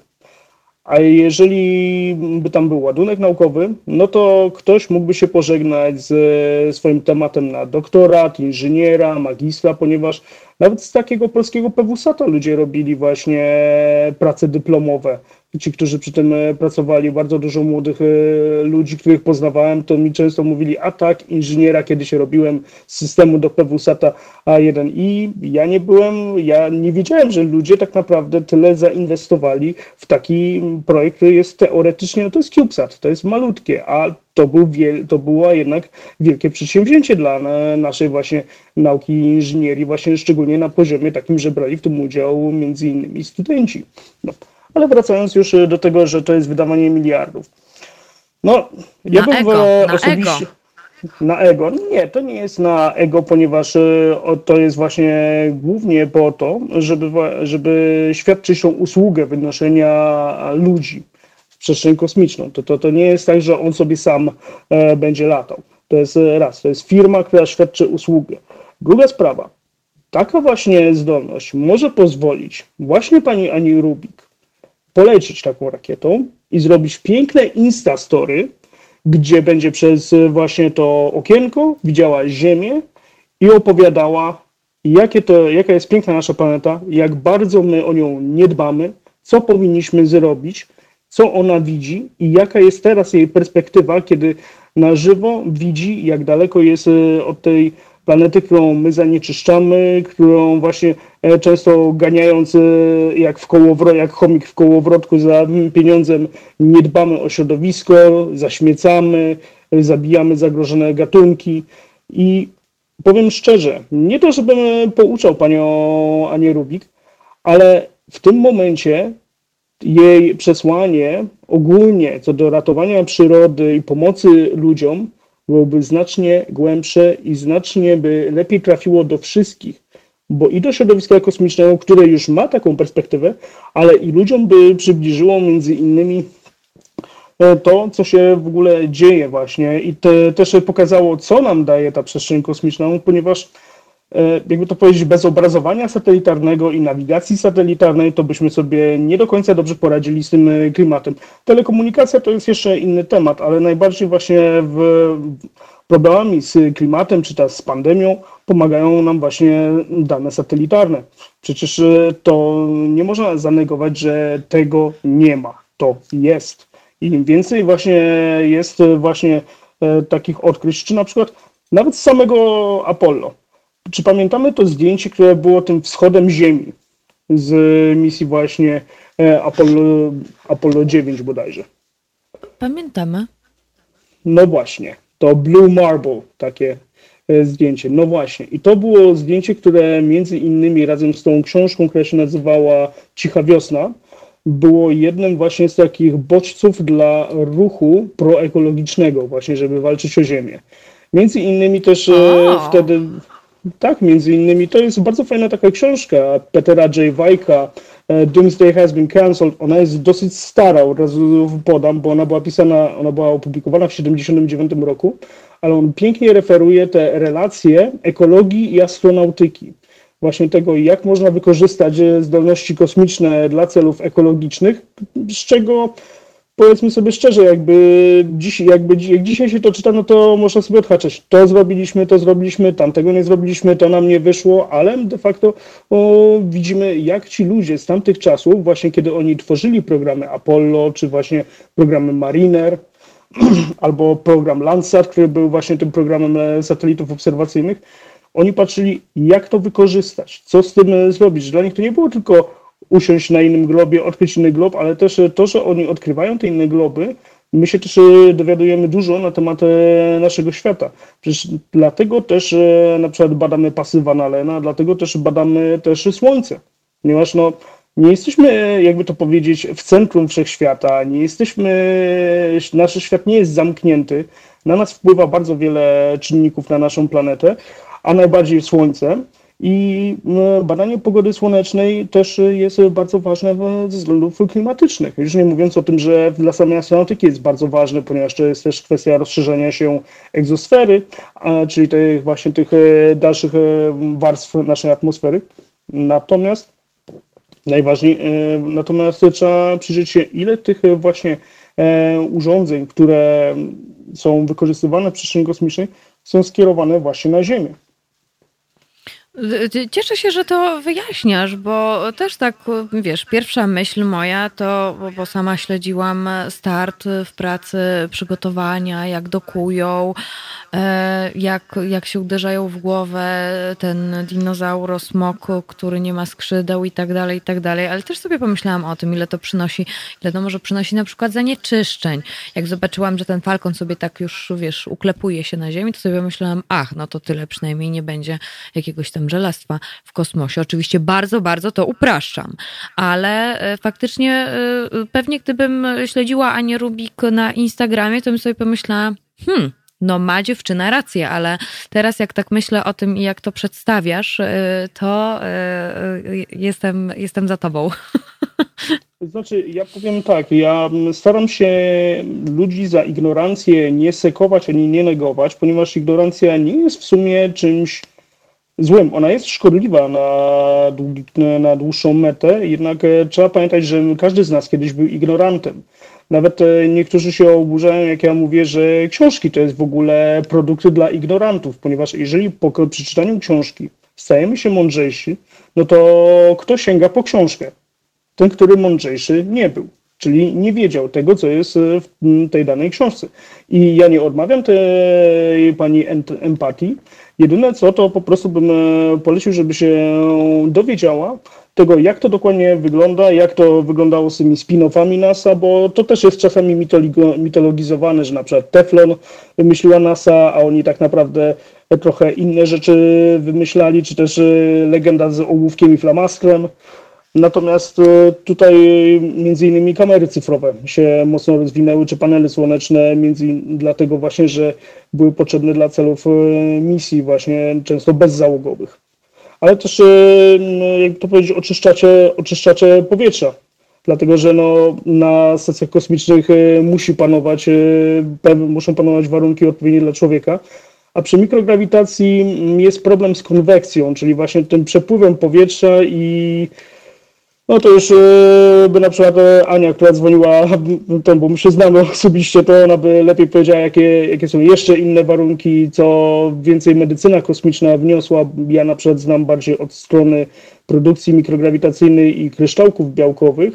Natomiast tak, jest bardzo dużo rzeczy, które się dowiadujemy dzięki właśnie kosmonautyce i dzięki ogólnie rozwojowi technologii, ponieważ rozwój technologii to jest tak naprawdę stawianie, stawianie czoła jakimś wyzwaniom. Mówiło się kiedyś, że wojna napędza technologię. To nie było tak, że zniszczenie czy zabijanie ludzi napędzało technologię, tylko to, że był problem, który należało rozwiązać i ktoś dawał pieniądze wynalazcom i badaczom, żeby znaleźli rozwiązanie dla tego na przykład problemu. Czyli na przykład jak unieść odpowiednio poja- ten odpowiednio pojazd, taki jak na przykład samolot. Mm. Kamilu, musimy kończyć, musimy Rozumiem. kończyć. Już jest bardzo późno, ale mamy kolejne tematy. Kolejne tematy osiągnięcia, tak jak krowie na rowie, wszystkim wyjaśnić, co mamy dzięki kosmonautyce. Bardzo i lotom w kosmos. Bardzo, bardzo Ci dziękuję za to, że opowiedziałeś nam o historycznym wydarzeniu i o tym, dlaczego Ania Rubić się myli i nie można mówić, że miliardy wydane przez ego. Moim Państwa gościem Kamil Muzyka. Dziękuję bardzo, dziękuję Państwu. Ja również Państwu serdecznie dziękuję, dziękuję Pawłowi i teraz już musimy kończyć. Ja mówię Państwu pa, ja się nazywam Marta Woźniak, słyszymy się jutro albo za tydzień o siódmej. Trzymajcie się wszyscy ciepło, pa pa.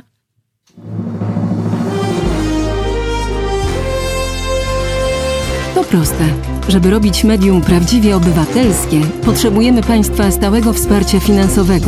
Szczegóły na naszej stronie w w w kropka halo kropka radio, w mobilnej aplikacji na Androida i iOS-a oraz na koncie Fundacji Obywatelskiej w serwisie w w w kropka patronite kropka p l. Naszym darczyniom i darczyńcom serdecznie dziękujemy. w w w kropka halo kropka radio. Słuchaj na żywo, a potem z podcastów.